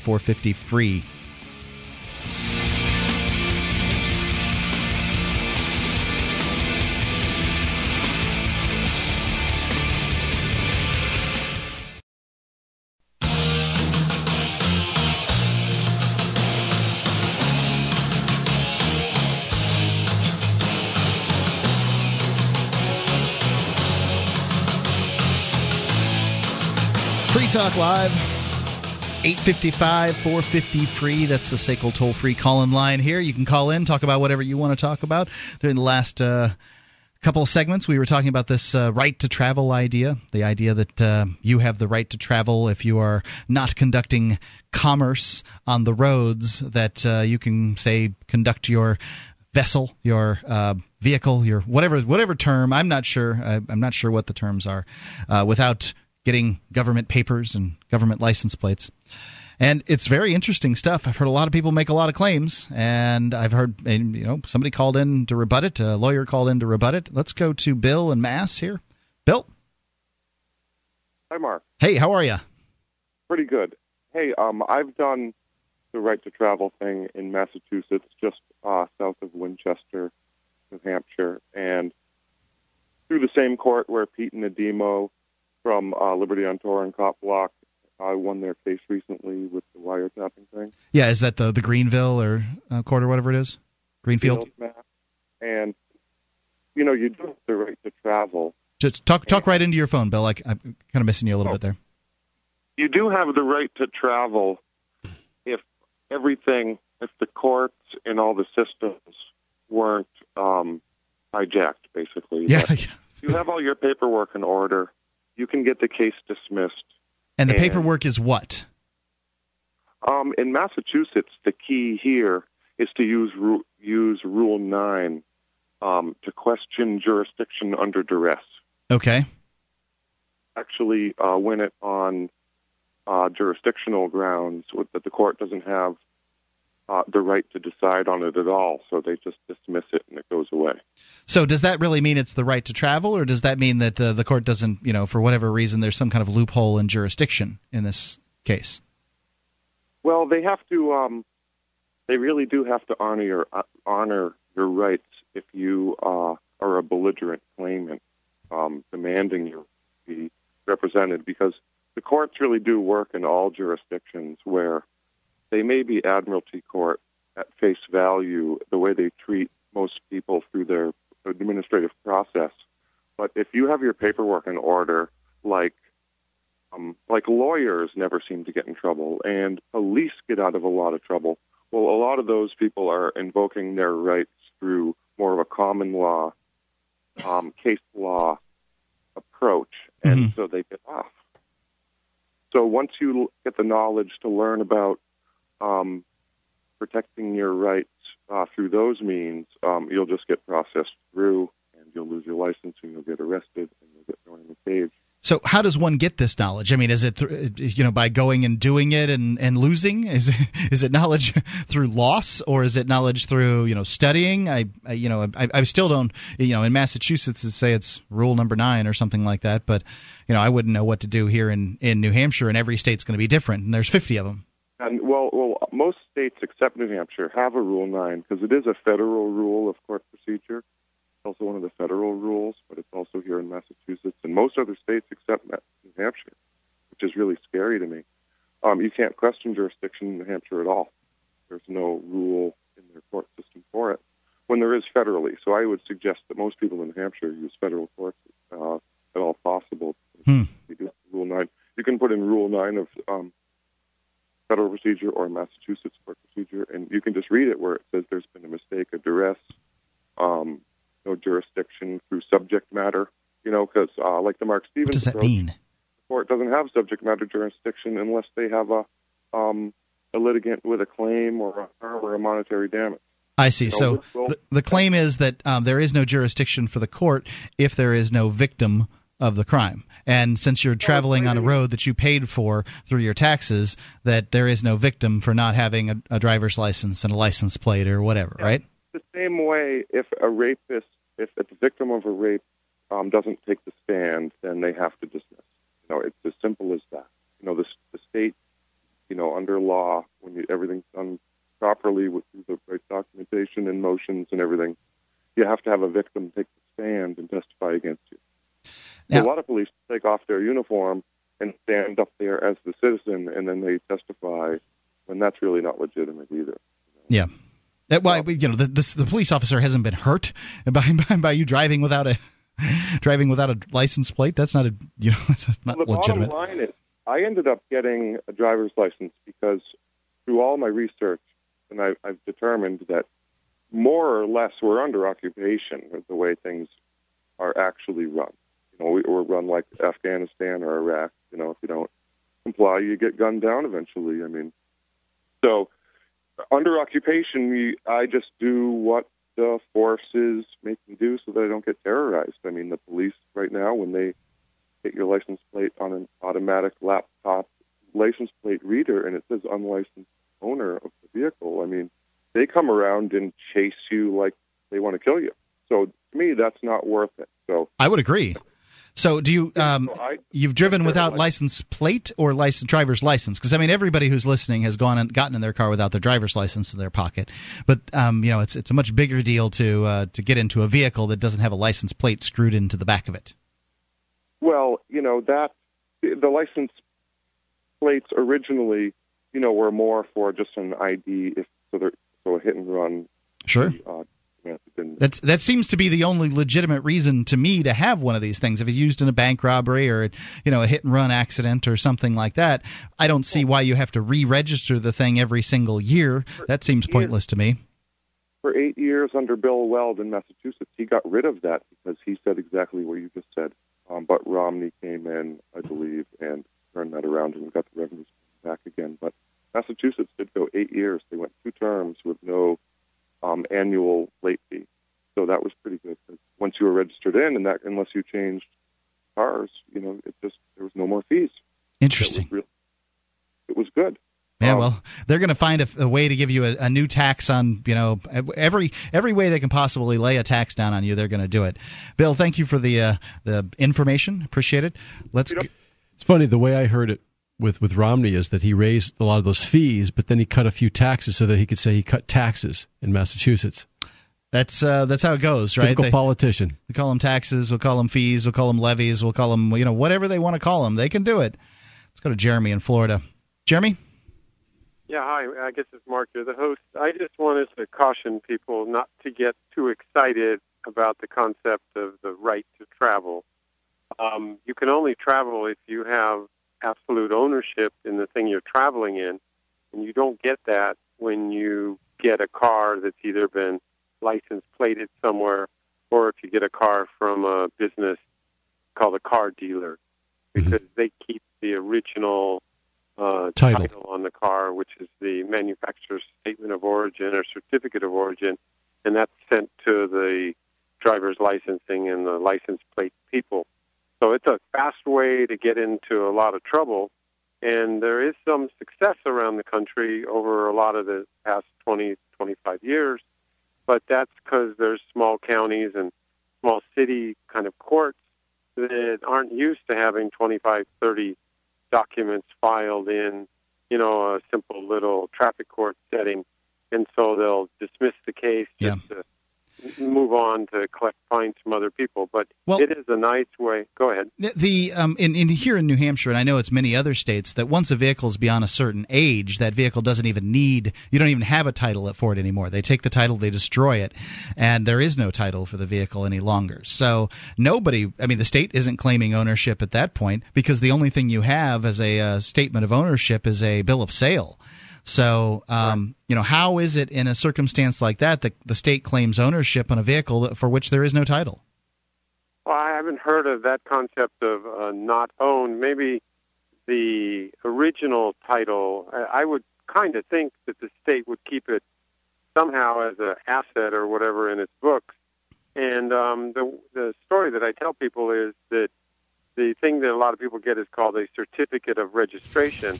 It's kind of like if you are a coach in the little league or the school team, the team signs a thing called a certificate of appreciation. The kids have the appreciation, and you get the certificate. So the certificate of appreciation isn't the same as the appreciation, same certificate of title, not. But there's a Jeremy, thanks for the call. We're going to have to let you go. Free Talk Live, 855 450 3733.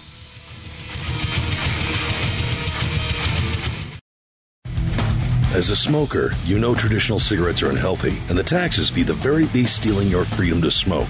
That's why the Vapor Station offers an assortment of electronic cigarette kits. Each rechargeable, refillable kit is an effective, affordable alternative to smoking. No combustion, no tar, no foul lingering odors, and no smoke, secondhand or otherwise. Just inhale pure enjoyment and exhale vapor. Take a puff just about anywhere without getting hassled. Get your e cigarette kit now at vaporstation.com.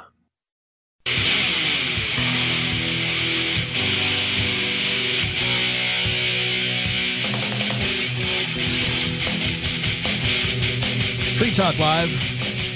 855 450 free. That's the SACL toll free call in line here on Free Talk Live. 855 450 3733. Are you on any medications? Are you getting your meds at a local pharmacy? If you are, you're likely paying more than you have to. There's a better way. Discount Prescription Services will get you your meds at discount as high as 70% off, and they'll deliver them right to your door. All you have to do is go to meds.freetalklive.com. They've uh, there on the page. You can click to become a member, and uh, or you can call the telephone number that there's that's there on the page. They'll walk you through this the, the process every step of the way. They third party certify all of their drugs to make sure that uh, there's no counterfeits involved. The customer service is excellent, and you'll save big time. It's meds.freetalklive.com. Whether it's Zetia, Nexium, Lipitor, Abilify, Boniva, Cialis, or Viagra, it's meds.freetalklive.com. Com. Wayne, you got some interesting quotes from European leaders that uh, kind of suggest that they might know that the economy is circling the toilet bowl, ready to go down. Yes, there's a post on the Economic Collapse blog entitled 20 Quotes from European Leaders That Prove That They Know That the Financial System in Europe is Doomed. It starts out this way The financial crisis in Europe has become so severe that it has put the future of the euro and indeed the future of the EU itself in doubt. If the financial system in Europe collapses, it's going to plunge the entire globe into chaos. The EU has a larger economy and a larger population than the United States does. It does? Yes. The EU also has more Fortune 500 companies that, than the United States does. If the financial system in Europe breaks down, we are all doomed, they say. So I'll, I'll, there's a few little other paragraphs in this intro, but let's get down to the quotes because I think they're pretty juicy. Yeah. And, you know, I, am a sucker for a good financial uh, pessimism porn story, as some people call it. But uh, these are real quotes. So this is not you know, I'm inherently an optimistic person, Mark, and so I, I like to qualify that because, it, I, you know, this it's it's funny when you know that the financial system is rigged, you know it's going down, people will look at you like you're a pessimist or you're a bear or whatever term they'll use. I don't look at life that way. People would say, people that know me, my wife, would say that I am tragically optimistic not the other way around. But when people hear me do the show, they'll say things like, well, you guys on Free Talk Live, you don't like nothing. You're right. We don't like things where people are lying, people are cheating, and people are stealing. And mm-hmm. frankly, we talk a lot about politics and religion, and there's a lot of that that goes on in there. Well, I, I think that you have to um, bring people's awareness to the fact that this thing called the state they're worshiping is not worthy of their worship. That's the first step in getting people to the next step to to um, create a better world. So anyway, getting back to these quotes from world leaders, let's take number one: Polish Finance Minister Jacek Rostowski. He, quote. European elites, including German elites, must decide if they want the euro to survive, even at a high price or not. If not, we should prepare for a controlled dismantling of the currency zone. That's a big one. right there. That's well, I big. mean, that's a reality of the situation. Basically, I mean, you know, he's only laying it on down.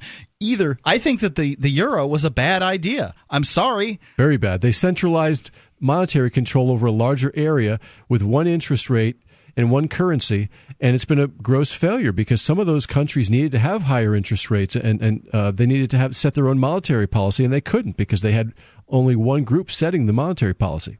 And you know, if you if you're going to have uh, an organization setting monetary policy, you're going to need that that organization needs to tax and needs to control the um, it needs to govern. Well, the EU does. There are there are EU taxes that are separate from their own national sure. taxes. Uh, but again, there are there are the look EU how look how Greece ran its economy. Um, it it ran it on euros, but it spent like it like it was going out of style. It stole like it was going out of style. Uh, Portugal, Spain, Ireland. Italy, these countries are teetering on the brink. They're financially irresponsible, and, And- then the irresponsible countries, like more responsible countries like Germany, have to keep bailing them out because Germany is an industrial powerhouse. They create the most wealth out of that whole eurozone, and and the whole arrangement does not make any sense at all. It's it's, it's becoming too centralized and too complex. Therefore, it's doomed to failure and to collapse. Indeed. So uh, let's see. Number three. Oh, I'm sorry. Number two.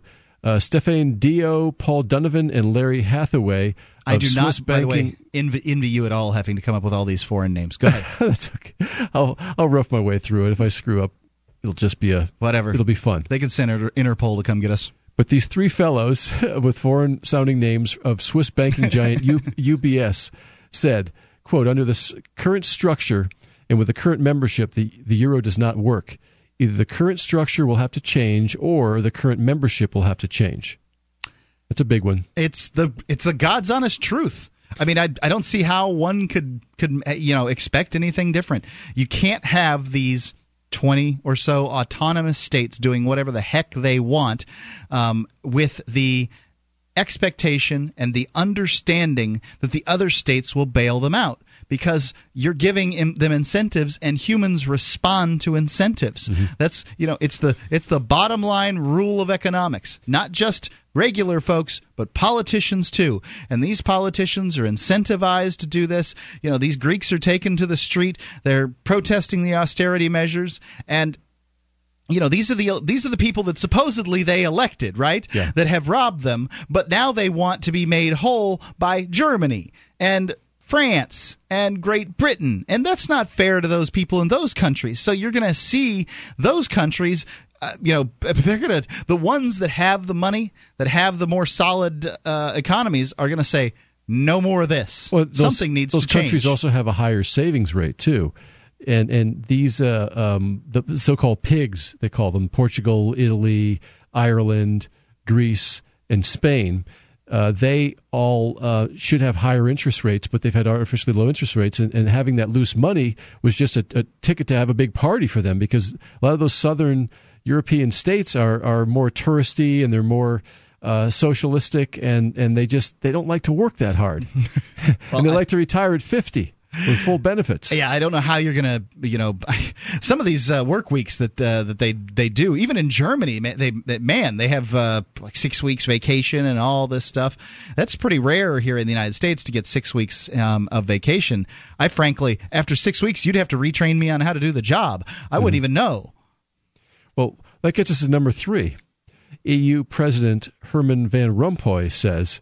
The Mr. Euro- Van Rompuy. Yeah, Mr. But listen to this. This is interesting. He says the euro has never had the infrastructure that it requires. In other words, we don't have enough power at the EU over these countries. They don't. And- and if they you don't. want to run the euro, Yeah. and, you know, I mean, they're, they're- all these guys are basically speaking to the same thing, which is either you can have this uh, expansive, you can have the super state with this, uh, you know, great big, uh, you know, monetary system, And bureaucracy. or you can have these little states that are doing whatever the heck they want and they're responsible for their actions. But you can't have both. But the problem with Europe is it's so tribal that people don't want to give up their national identity. They don't want to give up their language. They're they not don't want to give do up their that. customs. They don't, and, and, and that's okay. I want when I go break, to Italy. the EU is going to break apart. Yeah, because when I go to Italy, I want to I want to see Italians. Yeah. When I go to Spain, I want to see Spaniards. I want you know I want I want to experience th th their their uh, culture. So by trying to make it all homogeneous, it's it's it's just unnatural. The the the, the citizenry, the uh, the people of that of, of that continent are not going to go for that. I don't think so. no. Free Talk Live, 855 450 3733. Give us a call. Talk about what you want to talk about.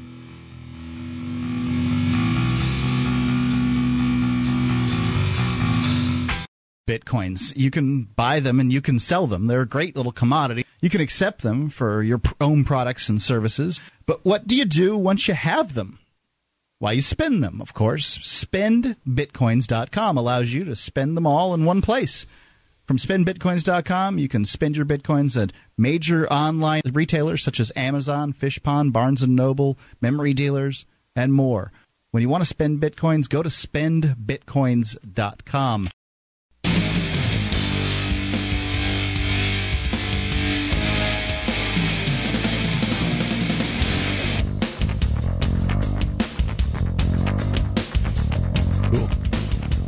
Free Talk Live, 855 450 3733.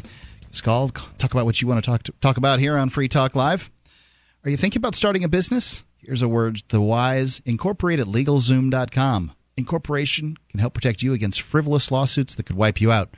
Legals, uh, LegalZoom.com is both fast and easy, and they do all kinds of legal documents there patents, wills, trademarks, living wills, anything that you need, these common legal documents.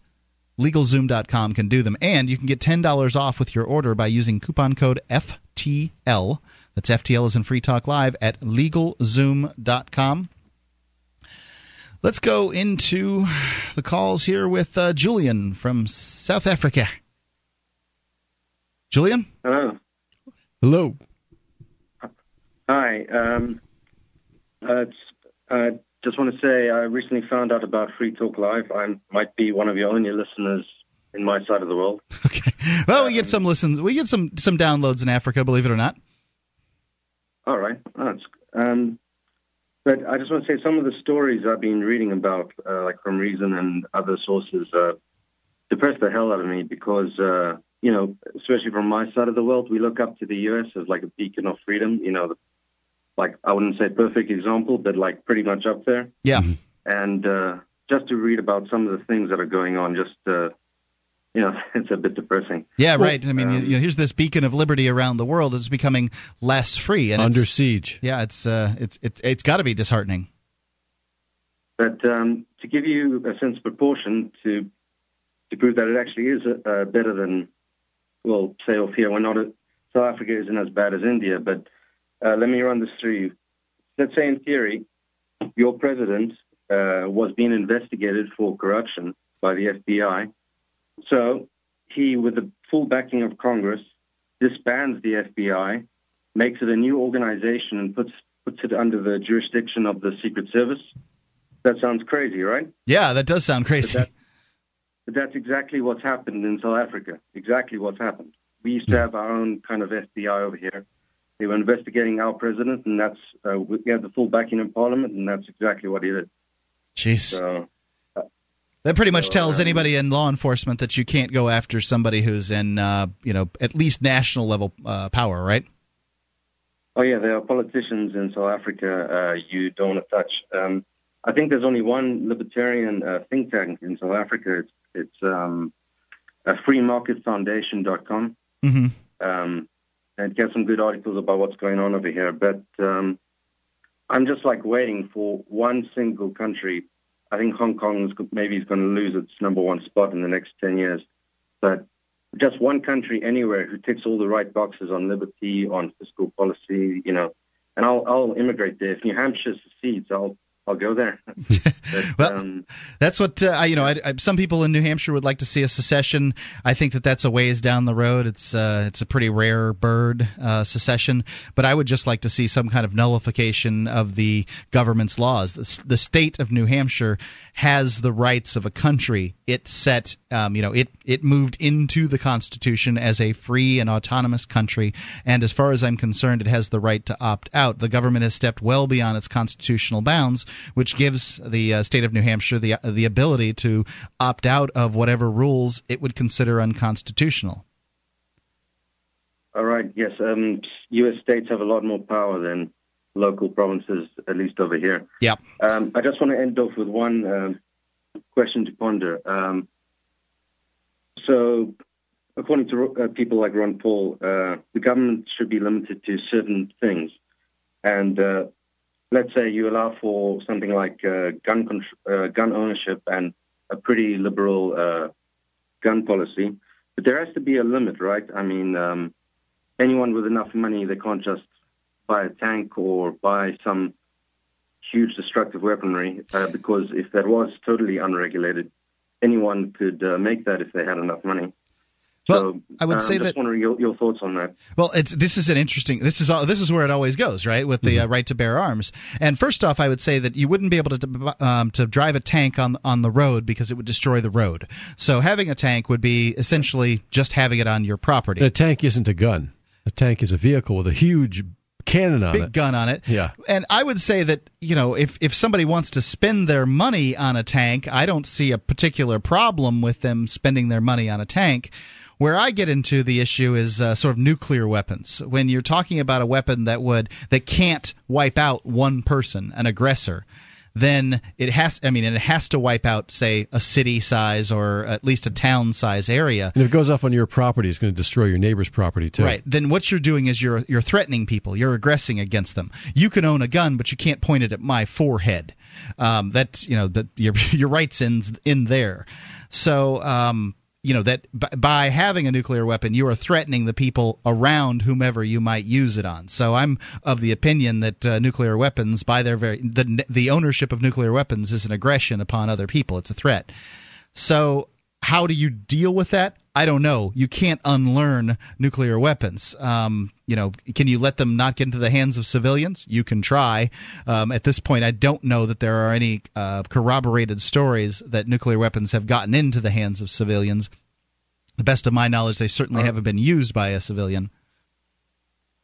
All right. I, I actually I think um, I saw was Discovery Channel. Some guy in '95 stole a tank, and uh, um, I can't remember which U.S. city it was. Drove it through um, uh, the town, and the police couldn't do anything until he got stuck on a highway. Yep, and there was another instance with a, a thing called a killdozer. A guy basically made his own tank, um, and uh, you know, there's been instances. Yeah, it's hard to take down a guy in a tank. There's no doubt about it.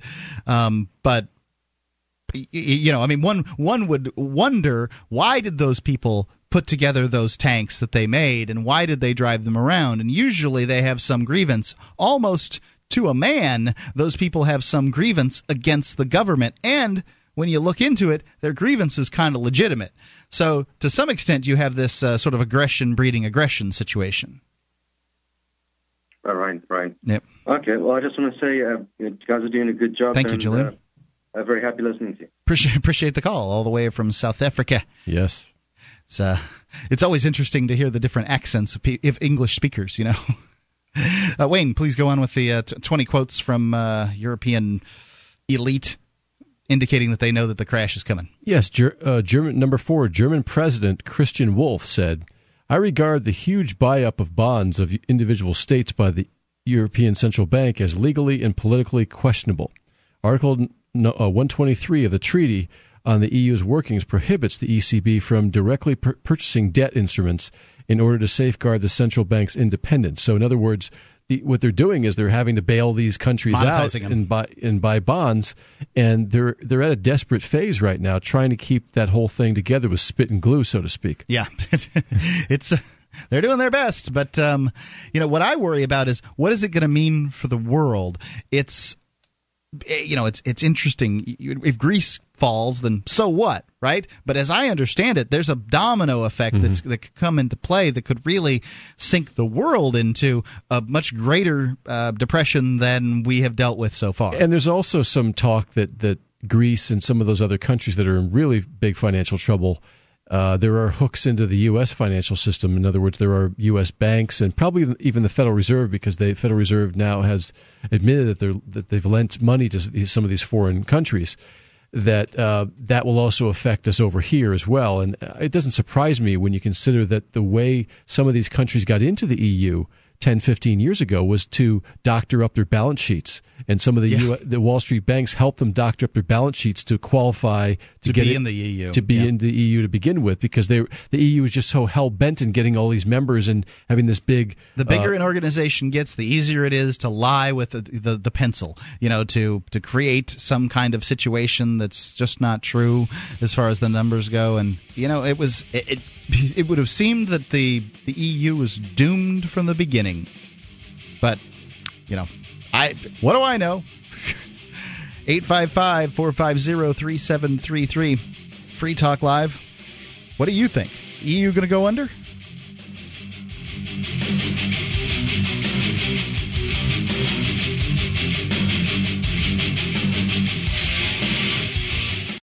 My name is Jacob Hornberger. I'm president of the Future of Freedom Foundation, which Congressman Ron Paul awarded for having an outstanding freedom website.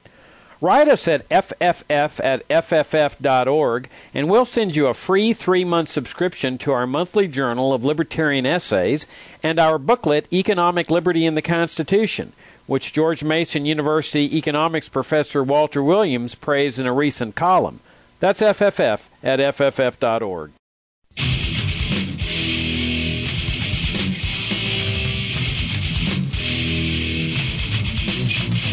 855 450 3733. That's the SACL toll free call in line here on Free Talk Live. You might be able to get slipped in here by the end of the show if you give us a call at 855 450 3733. On Free Talk Live, we talk about investing in gold and silver as a hedge against inflation, investment, barter currency. We've teamed up with Midas Resources to offer you some really great rates on some gold and silver coins over at gold.freetalklive.com. Stuff I've picked out in order to be easy to comparison shop so that you can be certain that you're getting the best rates. Go to gold.freetalklive.com. It's a good time to buy. I don't think that gold and silver are going to be going down much anytime in the near future. Maybe you can buy on a dip. I don't know, mm. but uh, should buy. Gold.freetalklive.com. Yeah, there's going to be some dips, but the overall trend seems to be up. Just bought some precious metals today, as a matter of fact. Gold.freetalklive.com. I did personally. So let's go to Kurt in New Hampshire. Kurt. Hey, Kurt. Hello. Well, you you guys were on firearms, and that's why I got interested in calling. But I'll gladly talk monetary policy. well, sure. I Let's. Think the, I think the EU, the uh, mistake made by the EU was going directly to a fiat currency. So they should have. It's going to drop hard and fast. Well, doesn't don't the Swiss have some kind of currency that was backed by some kind of metal at some It point used to be. until recently? Oh, it, exactly. It used to be. They most of the currencies now that are presently in existence were backed by metals and were taken off, like the British pound and the German mark and all those. U.S. dollar. Were U.S. dollar were all pegged to gold or silver or something for a while, but then they changed and they started to kind of snowball effect of getting more and more out of balance. But uh, with starting with the euro as fiat, they they didn't never had a uh, what's a good way of putting it? I Never had a habit of being stable. It was always uh, completely unstable. Yeah. So, eh, you know, I, what, what's your prediction? Oh, I have no idea how about time, but it will fail. Yeah, it, it'll fail. I, I just wonder whether will they. Um, I, my my real question here is, will the powers that be use this opportunity in some way, shape, or form to create a larger, more powerful European state, or will you see a fractioning of the European countries back into more uh, autonomous uh, European states? Because I think there's some good stuff about the European Union. Um, it's nice to have more uh, Open uniform- borders. yeah, more open borders, uniform rules in different areas. You know, if if you've got uh, if you're trying to sell ceiling fans, for instance, and the standard for amperage or wattage or whatever in Czechoslovakia is uh, different than it is in Austria, which is different than it is in Liechtenstein, which is different than it is in Iceland, then you have a real difficult time selling uh, electric ceiling fans. But if everybody's got them the same and the plugs are the same, this is uh, you know this is one of the ways that the United States is has been able in many other ways to uh, to move forward is that it has some uniformity amongst its states. Yeah, so it makes it more efficient and more competitive. The U.S. was the biggest free trade zone in the world for a while once the once the British Empire collapsed. Mm. And so I agree with you. I think the U, the EU will probably fracture into its component parts sooner than it will sooner than it would be a, a huge empire again. I But think but but there's no reason why some of those good things, the the uniformity of standards, for example, can't remain, but they they decentralize further. Sure, I agree, and I think that's what would happen because the people found what was good in the in standards and being able to change places easier, easier, and maybe they'll demand that those stay. But the the currency is going the currency is going down, just like the U.S. And the U.S. fracturing into more rational regional polities would be a lot better than what we are doing now. Yeah, I don't know how that's ever going to happen. I mean, I just there there aren't any uh, regional there are no regional powers at this point. There aren't the new, there isn't the New England government. So you would either see it fraction into. I mean, I've seen people redraw the states and stuff in the United States, and it's ludicrous. I mean, you know, when you know, look, you look at the. right, uh, because we have the habit. We have the habit of Sure. I'm not saying that there couldn't be better ways to draw it up, but you're just having fun if you you know on a map at that point. It's like kids with with Well, crayons. that was like the New England states, which have a lot in common with each other. Like Vermont and New Hampshire are very similar in many ways. They could just, it's an organization. You get the Vermont, New Hampshire, Maine uh, free trade zone I- or you know, something like that. yeah, you would have to see an entire breakdown of the U.S. government uh, before something like that occurred. But if you're using a currency that's You're backed by something chills. What a wonderful thought. Yeah, if you're using a currency that's backed by something real, it's not that difficult to uh, to transact business, even if you have a different currency in each state. But for example, uh, a lot of the fighter pilots in I believe it was World War II used to carry this little pack with them, and they had gold coins in there. So if they were ever captured or they crashed, they could they could buy people off with those because an ounce of gold was an ounce of gold, even though they had they had British gold coins with them. Well, for for uh, for for years, um, you know, for de- decades, centuries, uh, you know, people would sew the mothers would sew gold coins into the uh, the the liners of their sons' jackets when they're going off to war. British sovereigns are known for this. French francs are known for this, um, and these are you know these are one quarter and one fifth ounce uh, little pieces of uh, gold that these kids could have in order to you know whatever if if the rubber hits the road, you need something like this. Kurt. James Bond in From Russia with Love. His his briefcase had a gun, a knife, a bomb, and 24 gold sovereigns. There you go. What are the sovereigns from? Britain. Britain. That's just it's basically one ounce gold coin. Okay, interesting. So, what was this about the Second Amendment that you wanted to talk about? Liability. It would be pretty much impossible to get liability insurance for having a nuclear weapon. I would think. because they cannot be used targetedly. But uh, a tank, hey, if your insurance company will cover it, go for it. So, what would happen if somebody decided to own something uh, that was uncovered by their insurance companies? So, you know, lots of people are, you know, lots of people commit fraud against their insurance companies every day in this country. Fraud, prosecute as fraud, just like anything else. If is that before or after they use the nuclear weapon? If they are in a, if they are people who would use a nuclear weapon anyway, what law is going to stop them? Indeed, you really have to wonder about that. At this point, um, you know, they are they are restricted to some extent by getting for, from getting the things that it takes to put it together. The fuel, the Sure, tech the technology. expensive. Yeah. Horribly expensive. Maybe Bill Gates could afford one or Warren Buffett, but that's about it. Mm-hmm. Well, those are people that, that one might want to be concerned about too. You know, um, you know, if if if one got Bill rich, buy Microsoft or get blown up. I'm more afraid of Larry Ellison. if if one got rich in today's culture, one might question one's uh, you know one's one's uh, morality, one's uh, willingness to use force in order to get one what, what one wishes. But aren't those people the ones that are above the law anyway? They currently are. Yeah. They don't seem to. They don't seem to want to uh, use uh, those those kind of weapons. Currently, they seem to be happy in their wealth. True. And who didn't cheer James Garner in Tank? Really? I'm, I'm not sure. Kurt, thanks for the call. Uh, Wayne, give me the uh, a few more quotes here from the list. Okay, let's see. Number 10, former G- German Couns- Chancellor Gerhard Schroeder. Quote, I remember his name. Yes, Schroeder.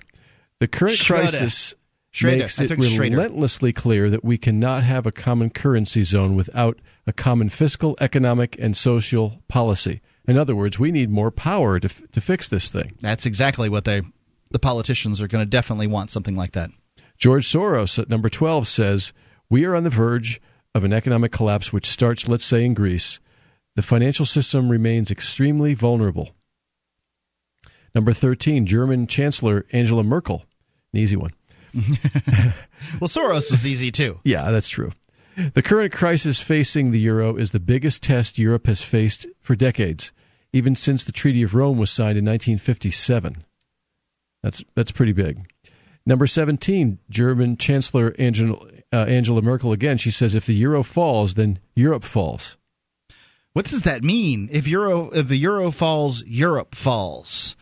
I mean, I've heard I, mean, I've heard dire, uh, you know, statements about uh, the European Union, and you know, it's. I, you said that it, you just said here that it was bigger than the United States as far as its economy. I don't. I mean, I, I find that stunning, but.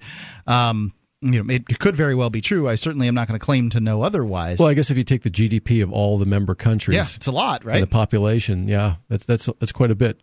And if that and, and, it makes sense that if they have to redesign their monetary system because some bad actors and the, the, the pigs, as you called them, Portugal, uh, Ireland, Italy, Italy was does Iceland thrown in that one? No. Okay. Greece, Spain. Yeah, that's the. Uh, yeah, we said Portugal. There were yeah. two eyes somewhere along the line. Yeah, there was Italy and, and Ireland. Italy and Italy and Ireland. So um, the, the pigs, if they if, these bad actors result in essentially the, the, the, necessity of breaking up the, the monetary system, what will that do to the world economy? I've never heard anybody say, ah, don't worry about it. I think there's a lot of hooks into American banking institutions that could uh, we could we could feel it over here. Seems like precious metals are the only way to go, and you can get some at gold.freetalklive.com. Good That's way to save your money. My opinion. What do I know? Free Talk Live. It's been Mark with you. And Wayne. Thanks for listening.